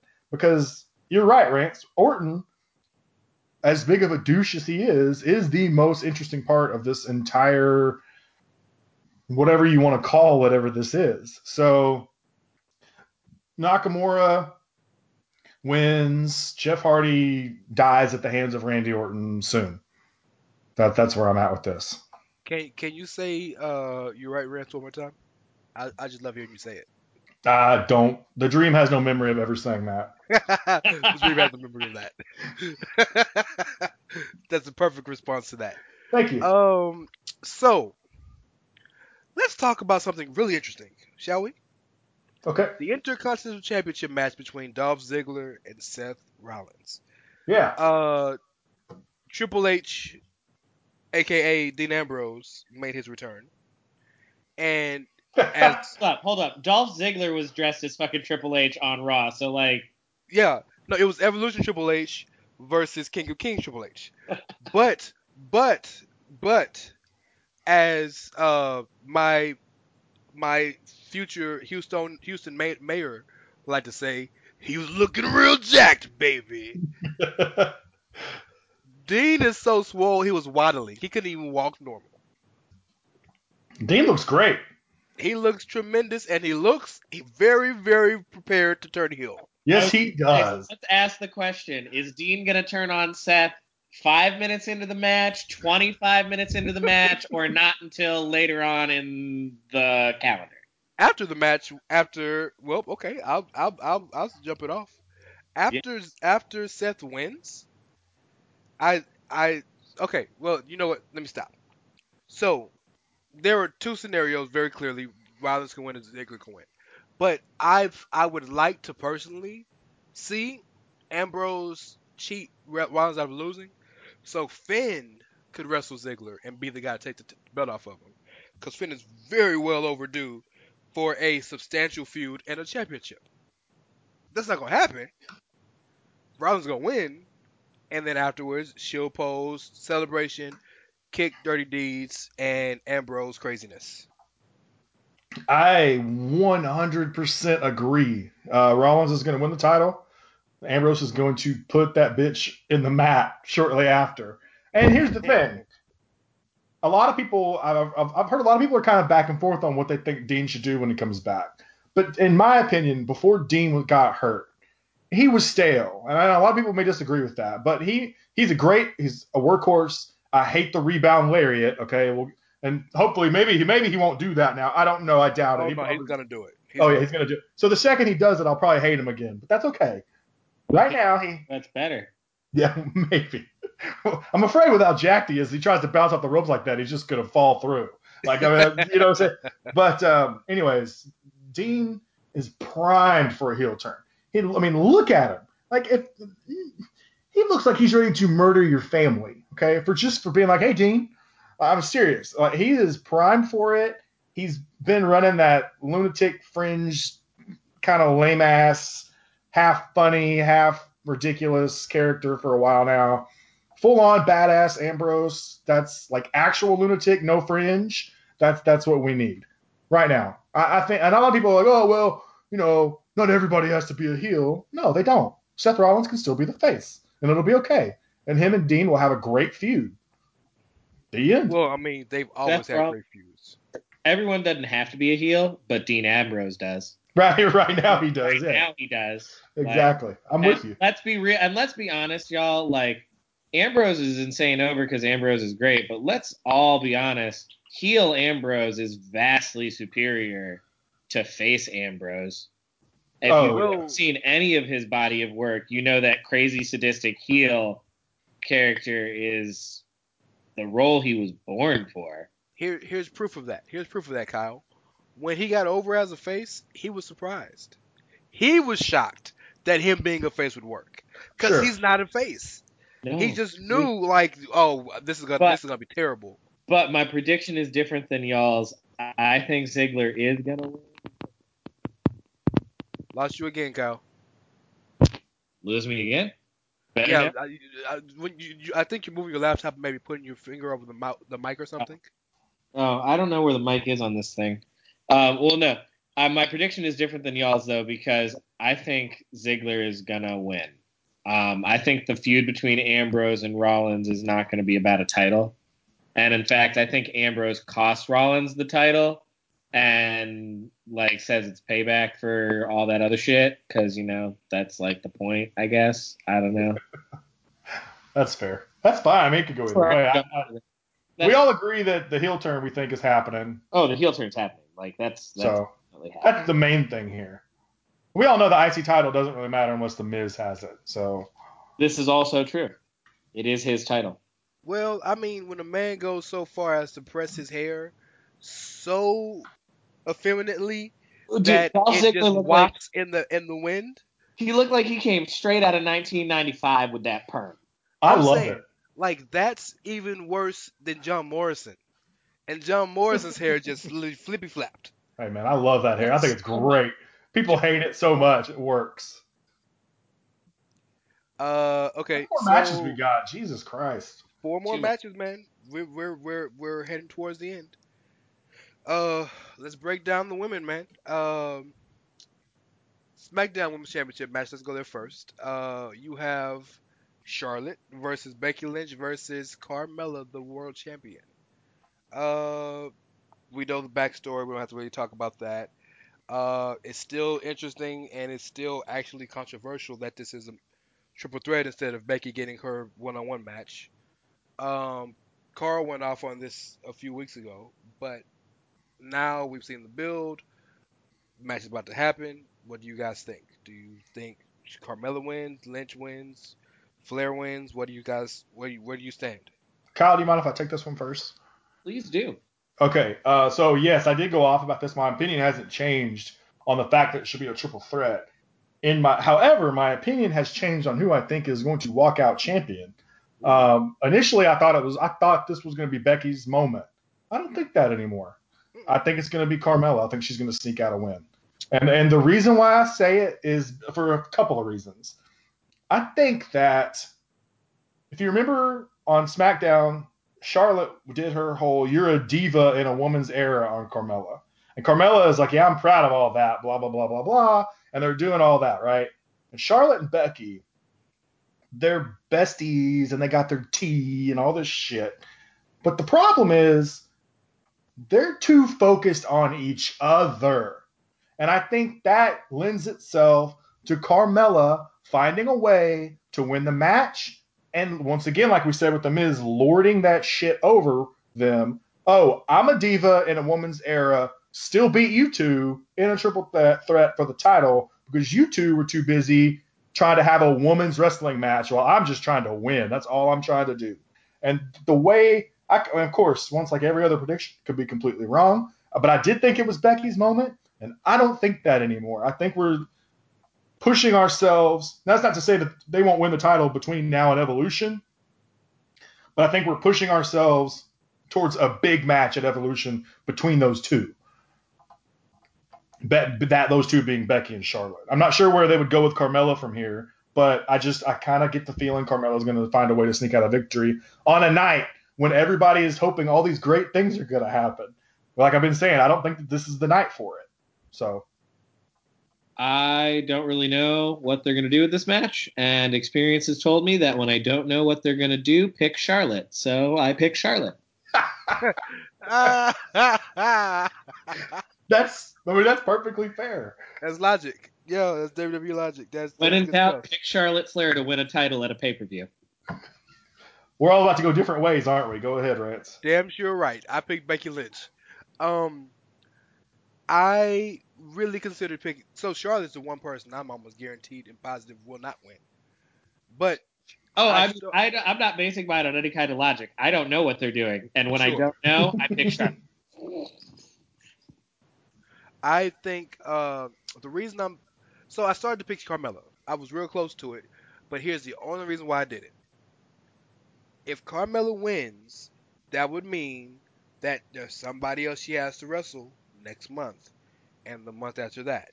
She's beaten Asuka twice. She's beaten Charlotte twice. Three times if she beats her Sunday. She would have beaten Becky finally. Who, who there's the only, only person left on that roster as a face is Naomi, and we know they ain't giving her that spot right now. So I just don't. If if there was somebody else that was available, then I can understand it because what you said made perfect sense. Charlotte and Becky are too focused on each other. The heel comes in, sneaks the win, lords it over. I think Becky gets her moment. That's I mean yeah, uh, like I said, that's I mean it's obviously not out of. They definitely built it in a in a for Becky in a way that like she's got to overcome everything, right? With especially with Charlotte jumping in the spotlight. But I just I kind of just get that feeling like you're right. We don't. I don't. I wouldn't say we don't know they're not going to give Naomi that spot, even though Naomi's been joking about don't. being in catering for the last however long. When's the last time you saw Naomi? No, yeah, I agree. But um, you know, that to me that doesn't really mean that much because WWE randomly does things all the time. So the, the randomness of that company is not lost on me ever. It's whatever. Naomi's winning at life. Hashtag relationship goals. Absolutely. Um. All right, and so this match, honestly, could possibly be the main event. Uh, Alexa Bliss and Ronda Rousey has enough heat, has enough star power to if they put this on last, I don't think people will be shocked. Um, Ronda's a star. Ronda's the the biggest star in the company at this point right now. Alexa Bliss is a tremendous character. Uh, yeah. What you guys think? Alexa must die. Like I don't know I don't know if that's gonna happen, but there's no way they they built they put that belt back on her just so she can find a way to stay champ in a match against Ronda Rousey. Like if they do, I'm, I'm I will actually be shocked. Now, once again, I said this is the night of where nobody's going home happy. I haven't given my prediction yet. Ronda's gonna win, but she's not gonna win the title. Alexa's gonna stay champion. I don't trust. I don't trust it. I'm telling you right now. She's gonna find Alexa's gonna find a way to hold on to the title. Ronda's gonna win the match because Ronda hasn't lost yet. But much like Ronda beat Nia for the title, oh wait, not for the title. She just beat her on a disqualification. Alexa's going to find a way. Don't know how yet. Maybe a Shayna Baszler after she loses to Kairi Sane. And it's like, you know what? I think I'm going to protect the little girl Alexa because fuck you, Ronda. I don't know. Somehow, some way. I just, I'm, I don't know. I'm, I'm all about this pay per view not going the way people want it to until the end. So we're getting there. Go ahead. I think Ronda Rousey's definitely winning the match. Um, I'm more interested in seeing Alexa has on more than one occasion shied away from taking hits and just taking the bump prematurely. I'm very curious to see how she interacts with Ronda in the ring because Ronda also throw the shit out your ass. Like, she does do that. Like I'm six foot, two hundred pounds, and Ronda would toss me like a fucking rag doll. Same. Uh, yeah, that's the beauty of judo. It's it's you can throw any. She tossed Triple H like it wasn't shit. Triple H is 260 pounds. um, so Ronda winning. There's no Ronda's winning. If like there's death taxes, don't mess with the Dudleys. Black people are gonna get get messed with in the South, and like and Ronda's gonna win this match. Like there like there's some guarantees in his life. And that's I said she's gonna win the match. She's gonna win the title, eh. sir. Um, so there yesterday when I talked with James and Simon, there was some uh there was some not controversy, but they were thinking that uh like you are that they're gonna fuck over Ronda in some way, form, or fashion, and I find that to be preposterous because Ronda got a movie coming out right now if it's not already out. Ronda's doing national press. Ronda has been she's been on in the past three months numerous times. Today Show, Good Morning America, Kimmel, oh, Fallon, whatever, a bunch of all of those late night shows. I don't remember which one in particular. Ronda, she's been. Ronda oh, is the level of star that WWE likes to pretend a lot of its superstars are. Exactly. Oh, yeah. That level. Yeah, I agree. So you that. don't think she's gonna win? Name for people who have never even thought about watching WWE, but they know who the fuck Ronda Rousey is. Who other than The Rock and John Cena can say that?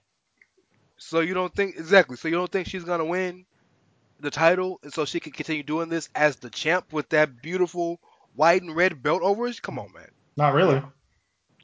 Oh, okay. she's definitely winning because she her character is basically her and she was a long reigning UFC champion. So she can do the she can do what Brock does, only more effective because she'll show up and talk every now and then. Right. No. And, yeah, I agree with you guys. But here, here's the thing. Like, go ahead, go, go ahead. You're fine. No, no, no, no, no, no. Say what you gotta say. Well, I was gonna say I hate to be this guy. I hate to, but we have to speak honestly. Her best, her best friend uh, in WWE at least, Natty, her just lost her dad. So I I hate that stuff like this plays into booking, but it'll be a feel good feel good moment when Ronda wins and probably gets on the mic and says, or in this camera and says, or backstage and says, Natty, this is for you. This this is why I don't.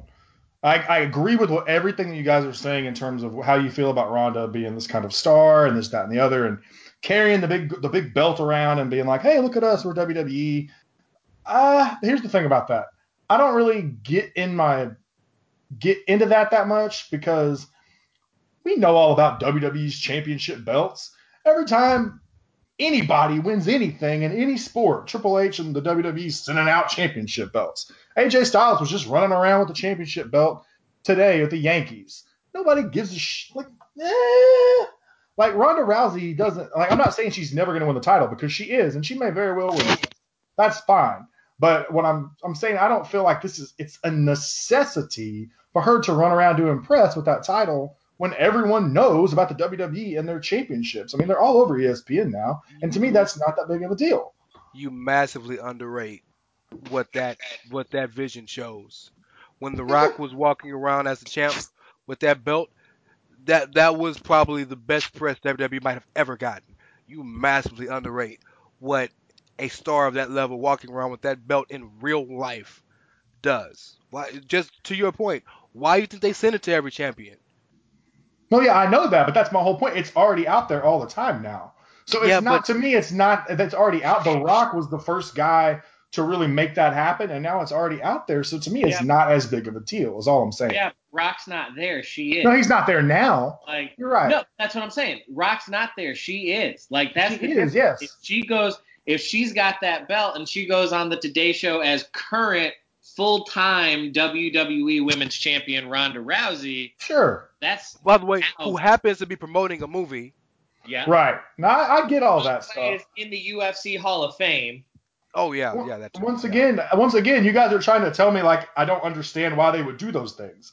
I understand it. I'm just saying that I don't, and they may think it's the most important thing ever. I'm saying that I don't think it's as big of a deal to do that because they're already, like we said before, they are already, they've already, it's already out there all the time. They're on, they've got their own section on ESPN these days. They just got picked up by Fox to run shows. The company is they're they are so big right now. And yes, Ronda helps that brand. And yes, Ronda will probably win. I'm having a little fun with it, guys. I'm just saying it wouldn't surprise me in the least bit because they love Alexa Bliss too. And if you don't think so, look at how often she's been champ. Look at how often she's in all the promotional stuff. Look at how often she goes to the hospitals and the clinics.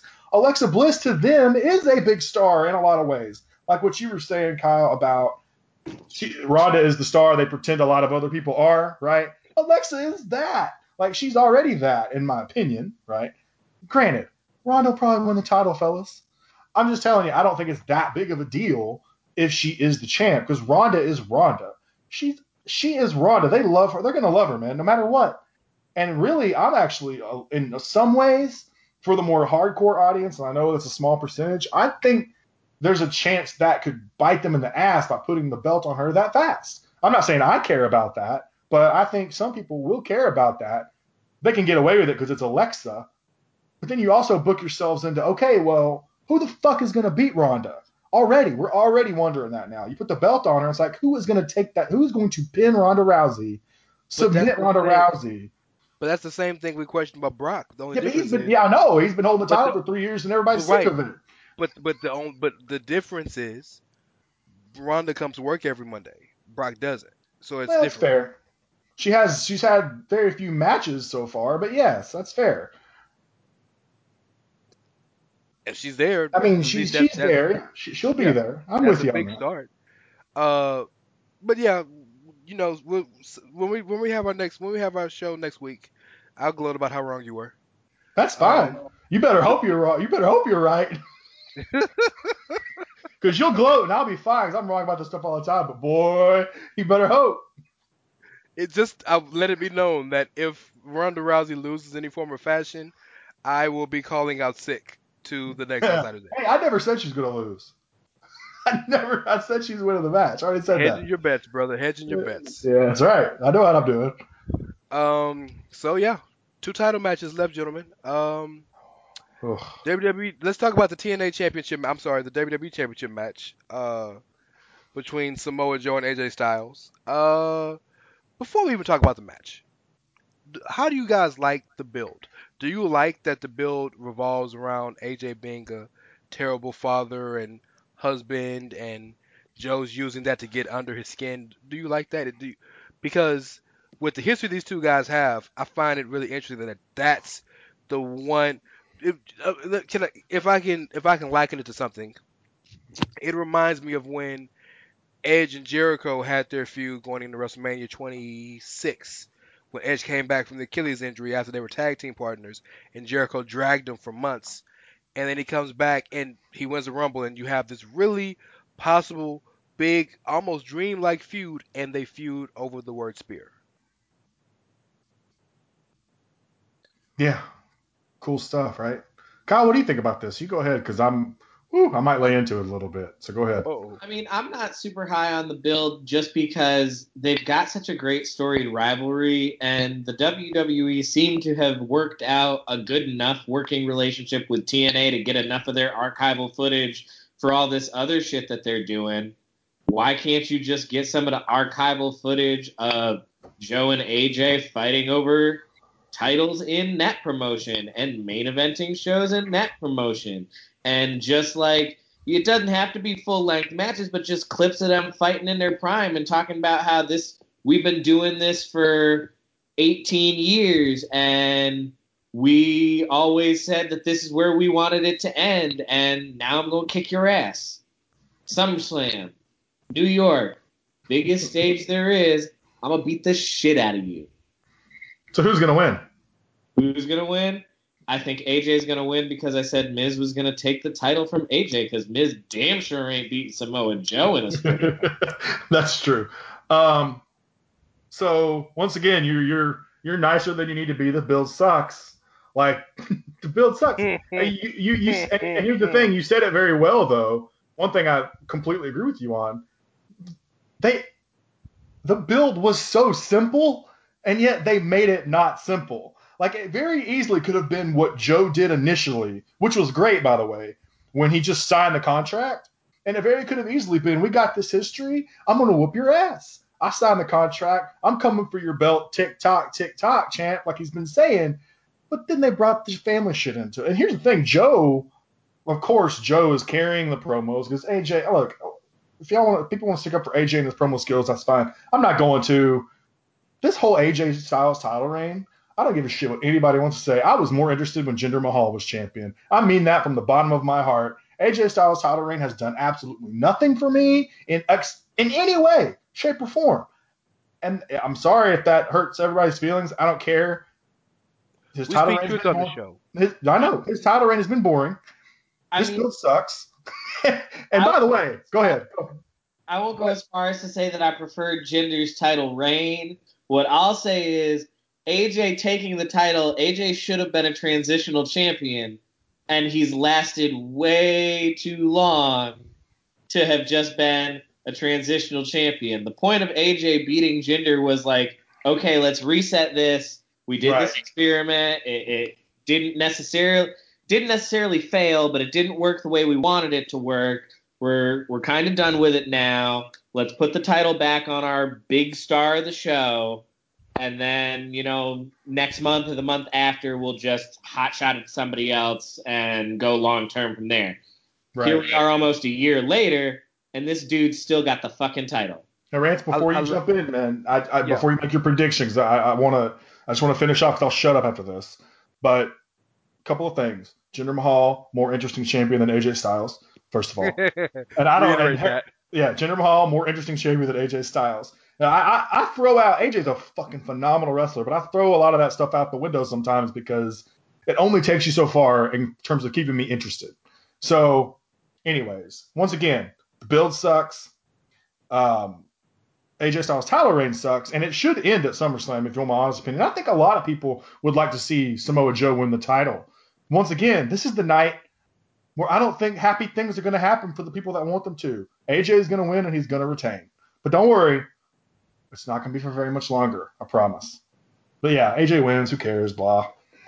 So, uh, Kyle, I love you, brother, but the only reason that that AJ beat Jinder was because not because of India or was working, because Brock said he wouldn't fight Jinder at SummerSlam or Survivor Series.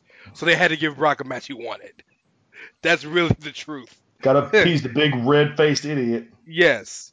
Um, and I'm I'm sure the other stuff probably factored in once they decided to keep the belt on him, but that's why the, that's why the change happened so randomly. Um, but yeah, y'all hit it on the on the nose. AJ Styles should have lost at WrestleMania. AJ Styles should not have held this belt this long. He has officially, as of today, passed JBL for the longest world title reign on SmackDown in SmackDown history. And AJ, as the performer, deserves it. AJ, as a person, deserves it. But AJ, the champion in this reign, doesn't because it hasn't been interesting. Um, He's And- show signs of his age, if I'm being perfectly honest. sure, He, Absolutely. There's nothing wrong with that. I mean, everybody declines eventually, but like, think about Well- it. When's the last time AJ really knocked it out the park?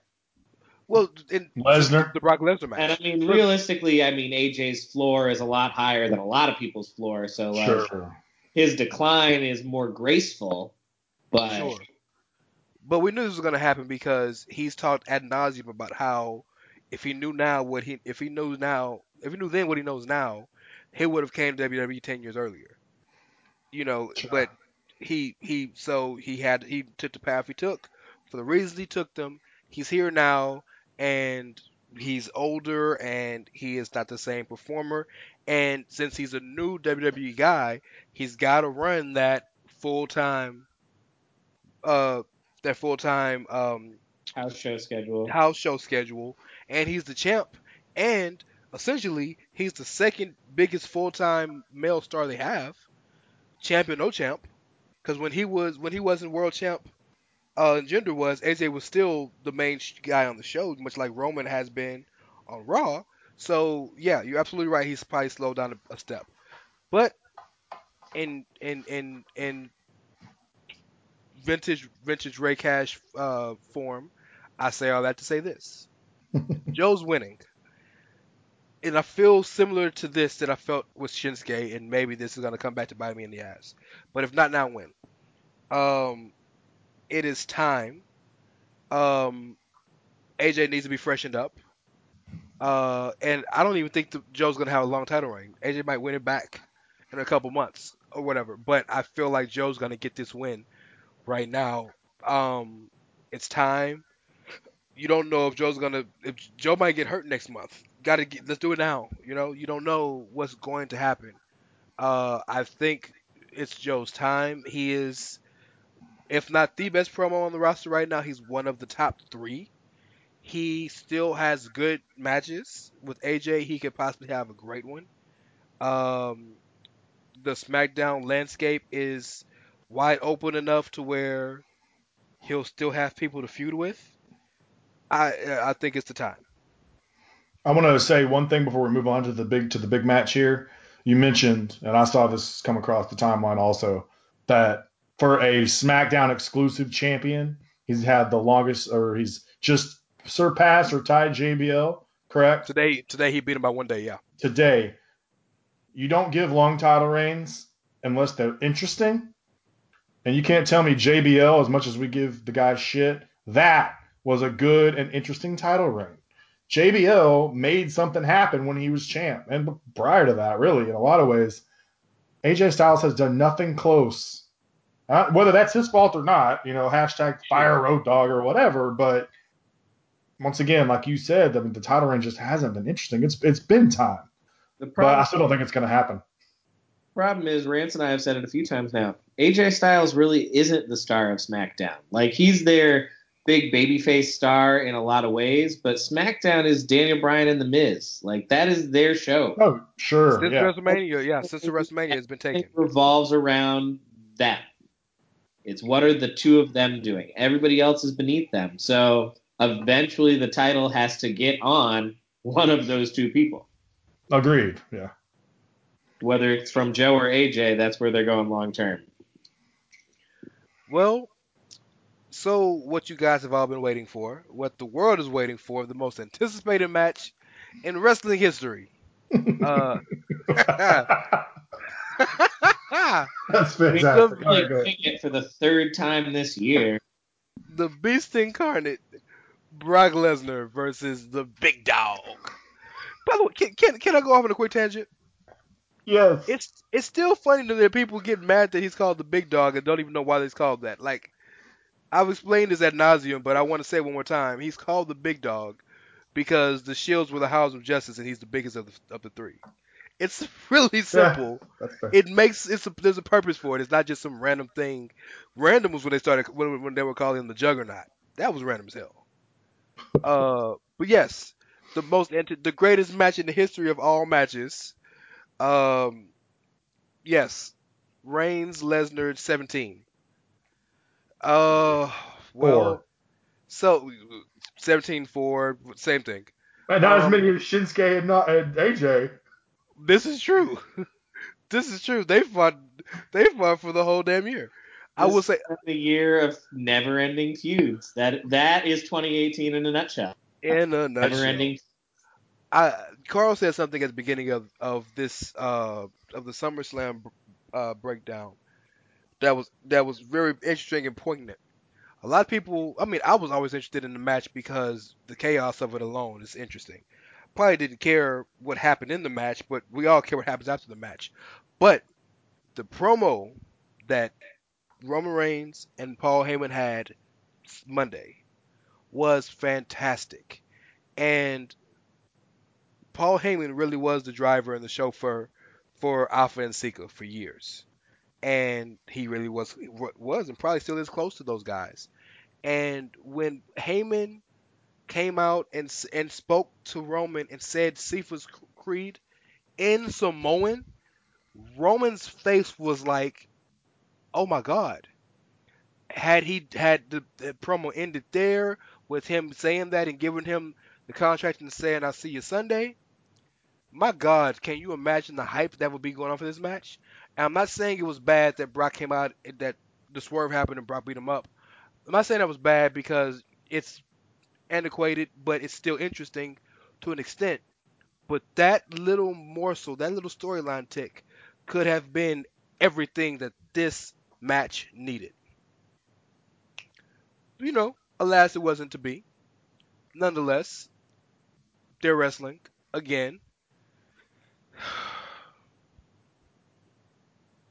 yeah, what's gonna happen? Um, Go ahead, Kyle. I mean, Brock wins the match. Brock loses the title either to the Money in the Bank winner, either that night or the next night on Raw. So he doesn't have a lot to say about it. I want to say talk about what you were just talking about first. I mean, I don't watch Raw consistently enough to have an opinion. No, that's fair. Um, Neither, neither does Brock. and neither does and neither does Carl for that matter. But I have an opinion on this. Uh, Rance, I want to talk about what you were just talking about. All the the you know the the contract or whatever, and the Heyman talking to him in Samoan and all that stuff. Really cool stuff. I really enjoyed it. Um, the reason why I think they didn't go as deep with it, like further, is, and I hate to be this way when I say stuff like this, but a large portion of the audience probably isn't going to really be able to latch on to some of that stuff. Um, it's, I mean, you know, it's there's some of us like you who really think, like, who really invest and think about these things, and then there's also the casual fan who That's isn't going to spend the time to be like, oh, he's sp- speaking to him in Samoan, and Roman was all confused, and And Hey- Heyman really did know his dad. Yeah, I got you. Right. So that's probably why they were like, okay, let's kind of mention it a little bit, but then when push comes to shove, we're going to spray pepper spray in his fucking face. You know what I mean? This is Roman's not winning the match. I, I mean, I, I'm not saying I'm. I hope I'm wrong, but I've picked Roman to win this Universal title, Four times. Yeah. and, and this will be the time that I don't and be wrong, and that'll be fine. But Yeah. I just don't think it's going to happen. But what I do think is going to happen is a little bit different. And it, once again, guys, I love to do these predictions because I'm always wrong. But I like to make fun, outlandish things happen because if they happened, everyone would pop. And obviously, I should be writing for the WWE, is what this means. But this is, Okay. but yeah, yeah, absolutely. So this is, but this is what I think is going to happen, but not really happen. This is just my prediction. I'm like the Skip Bayless, except not an idiot. Don't Kind of an idiot. don't don't don't compare yourself No. to Skip. This actually, this is what I could really, I could actually see this happening though. Um, I said before, I think Kevin Owens is going to beat Braun somehow. There's, there's too many like ways for him to do it where I could see it happening. So I think there's a way that he's going to win it.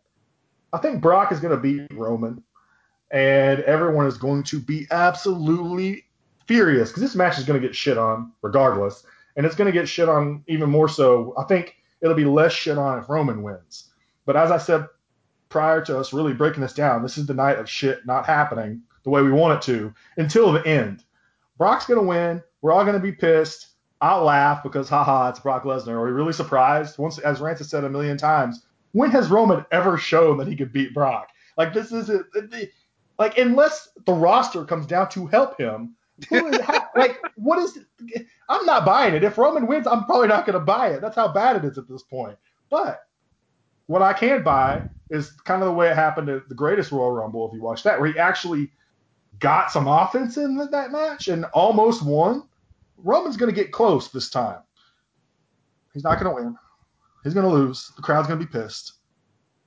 Kevin Owens is going to cash in that briefcase and win the title off Brock Lesnar.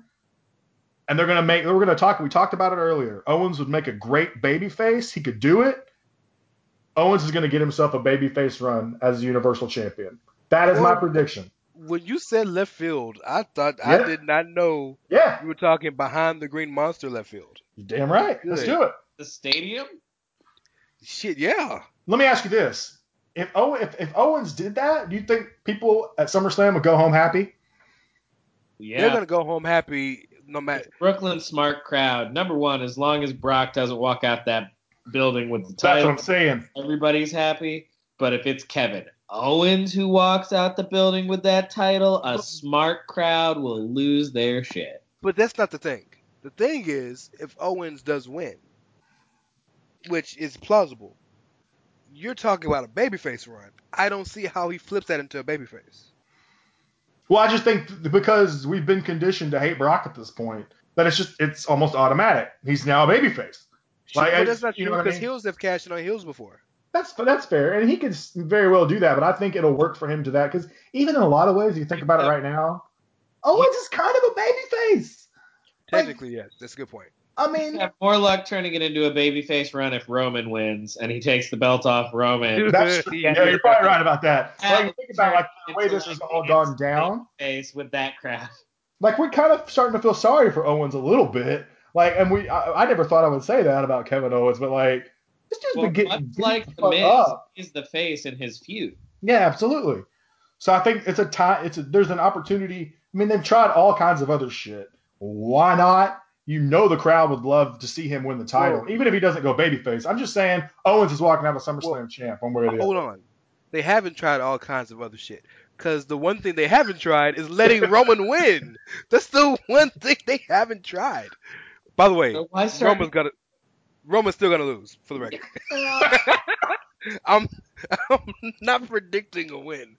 But Oh my god! Yeah, go uh, I texted you guys a week ago uh, that I had a way that Roman could still get over and get cheered with, with by still losing. Much similar to you, Carl. I think it's first and foremost the match needs to be seven and a half minutes or less. Right? It needs to be quick, fast, in a hurry, hard hitting, get in, get out. Let's do this. Number yeah, I agree. Um, and I think Roman will get closer than he ever has, and really, really have like has people believing he's finally gonna win. And then Brock, of course, wins like he always does. LOL. But LOL, Brock wins. Brock must farm. Brock must farm. But in the celebration with Brock celebrating, Roman's gonna gonna get up, snap, and beat the holy hell out of him, the likes of what we haven't seen in a while. Like a like he's gonna beat him he's gonna beat him down like Braun was beating Roman down two years ago. I think. And of course the crowd's gonna pop for that because one, the crowd loves the crowd loves when Roman gets gets like serious and, and violent. They they've always loved that. Two, Barbarians. barbarians exactly. Two, uh, they want to see Brock get his, and three, they all know that's the setup to the cash in, and then you're gonna hear that. Braun walks on out, and I think it's fitting that Roman that Braun wins the title because Roman pulled a Braun on Brock. as well as handing his big Roman's biggest rival to, to date has really been Braun. So he essentially is handing the title to his biggest rival in a lot of But- ways. Bro, But but but Braun think about not what best rival though. So like, if you're gonna give Braun the title in that way, like that works because Braun and Roman work well together because the crowd They do. loves Braun and they love to boo Roman. But talk about a kayfabe. Let's talk about kayfabe in kayfabe. Some people will probably say, "Well, why would Roman let Braun win?" Right? Here's why. Roman has been very, very vocal in kayfabe and in real life. They need a title on the show. Yeah. Brock don't care about the company. So if Roman gets his ass beat again, he's gonna be aware enough to know, you know what, damn it, I'm never gonna get no title shot with this guy. But somebody gotta beat him. Somebody got to beat him. But very let me let me it's gonna be very similar to when CM Punk cashed in the very first time on Edge because Batista kept losing and kept losing and kept losing and was sick of Edge, beat the holy hell out of him. Punk walked in and Punk looked at Batista. Batista gave like said, "There you go, he's all yours," and walked his happy ass to the back. Yeah, that, I, yeah, that'd be great. I, hey, I like your scenario. I'm cool with it. If, and I think I will say this: I do think that whoever wins that match between Braun and Owens is walking out as the champion. I actually Agreed. believe it. I don't care if it's Owens or not. I think whoever wins will walk out because you you just cannot continue. You can, but I mean, I just don't find it wise to continue on with this. I I got a question for you. Yeah, What's more likely? Alexa wins or Brock wins? like actually wins wins. Like actually wins, like ends the night winning and still k- keeping the championship. Braun, uh, Brock. I think. Uh, God damn it.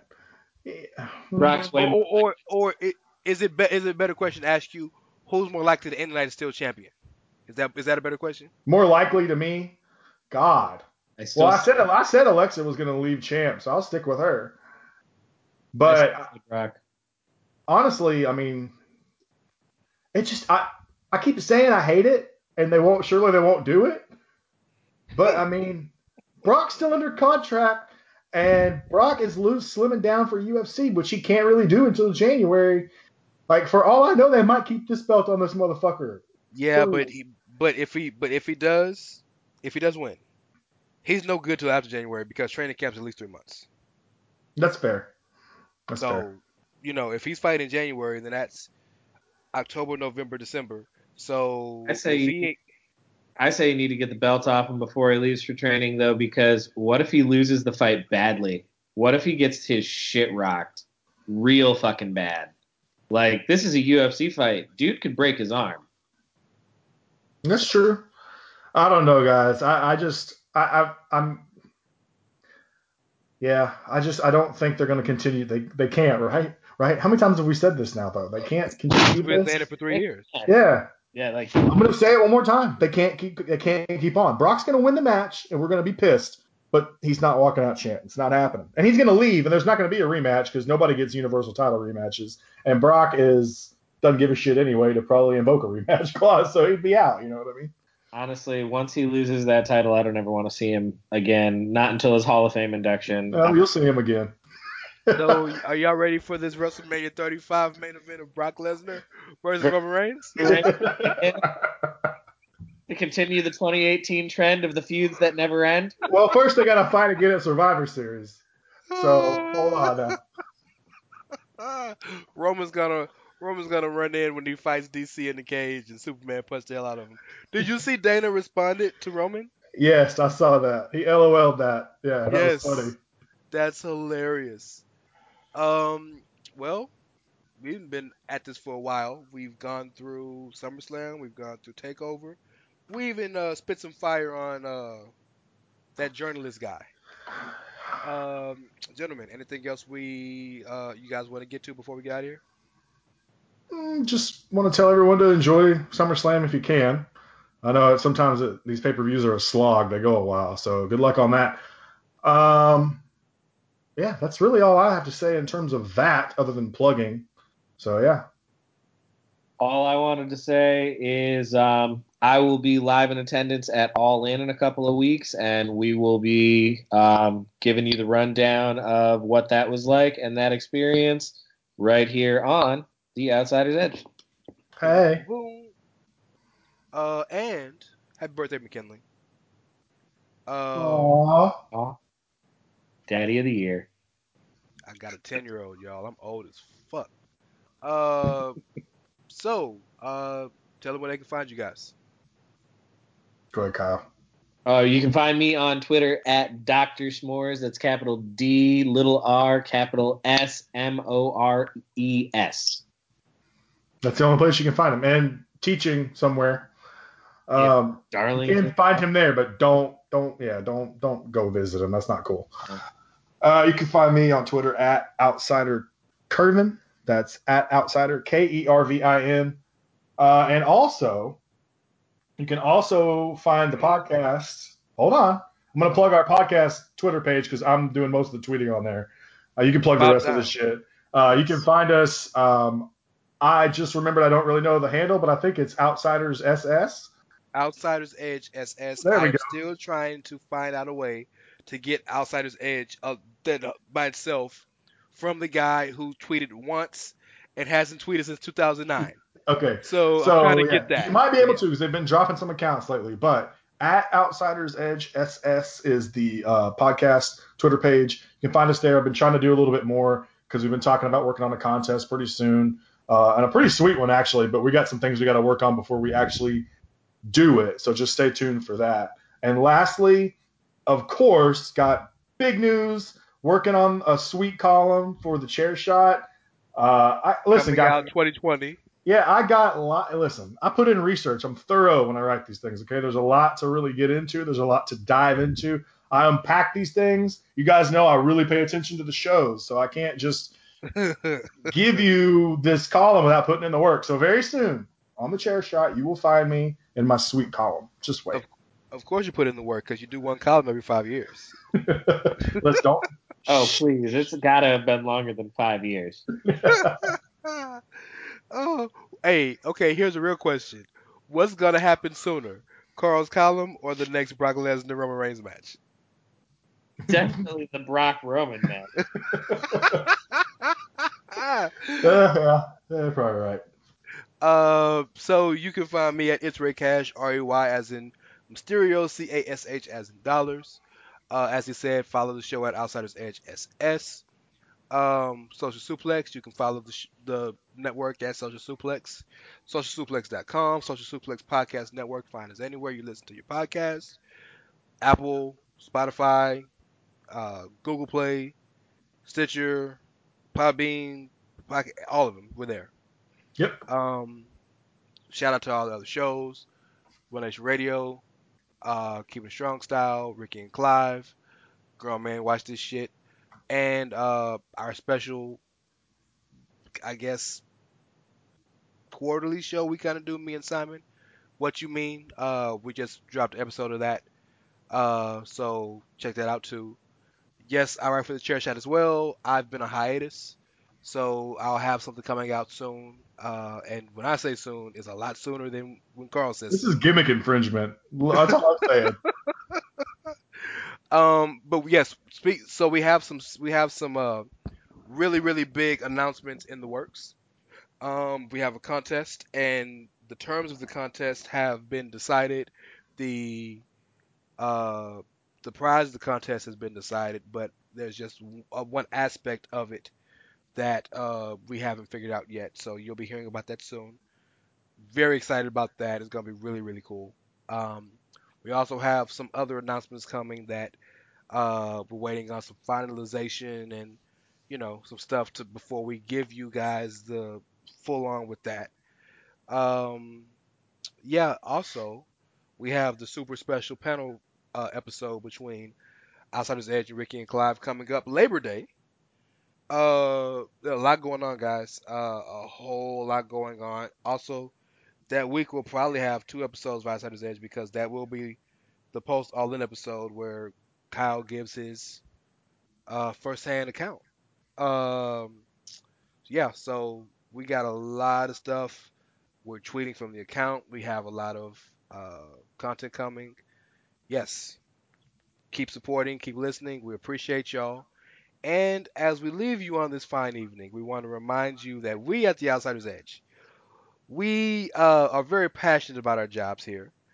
And uh, we hope that you enjoyed the show. But if you didn't, we want you to know that we tried our best. And you have to respect us because we're following our dreams. We care about this quite deeply. And you can't hate on us because we tried. With that being said, ladies and gentlemen, have a good night. Thank you for listening.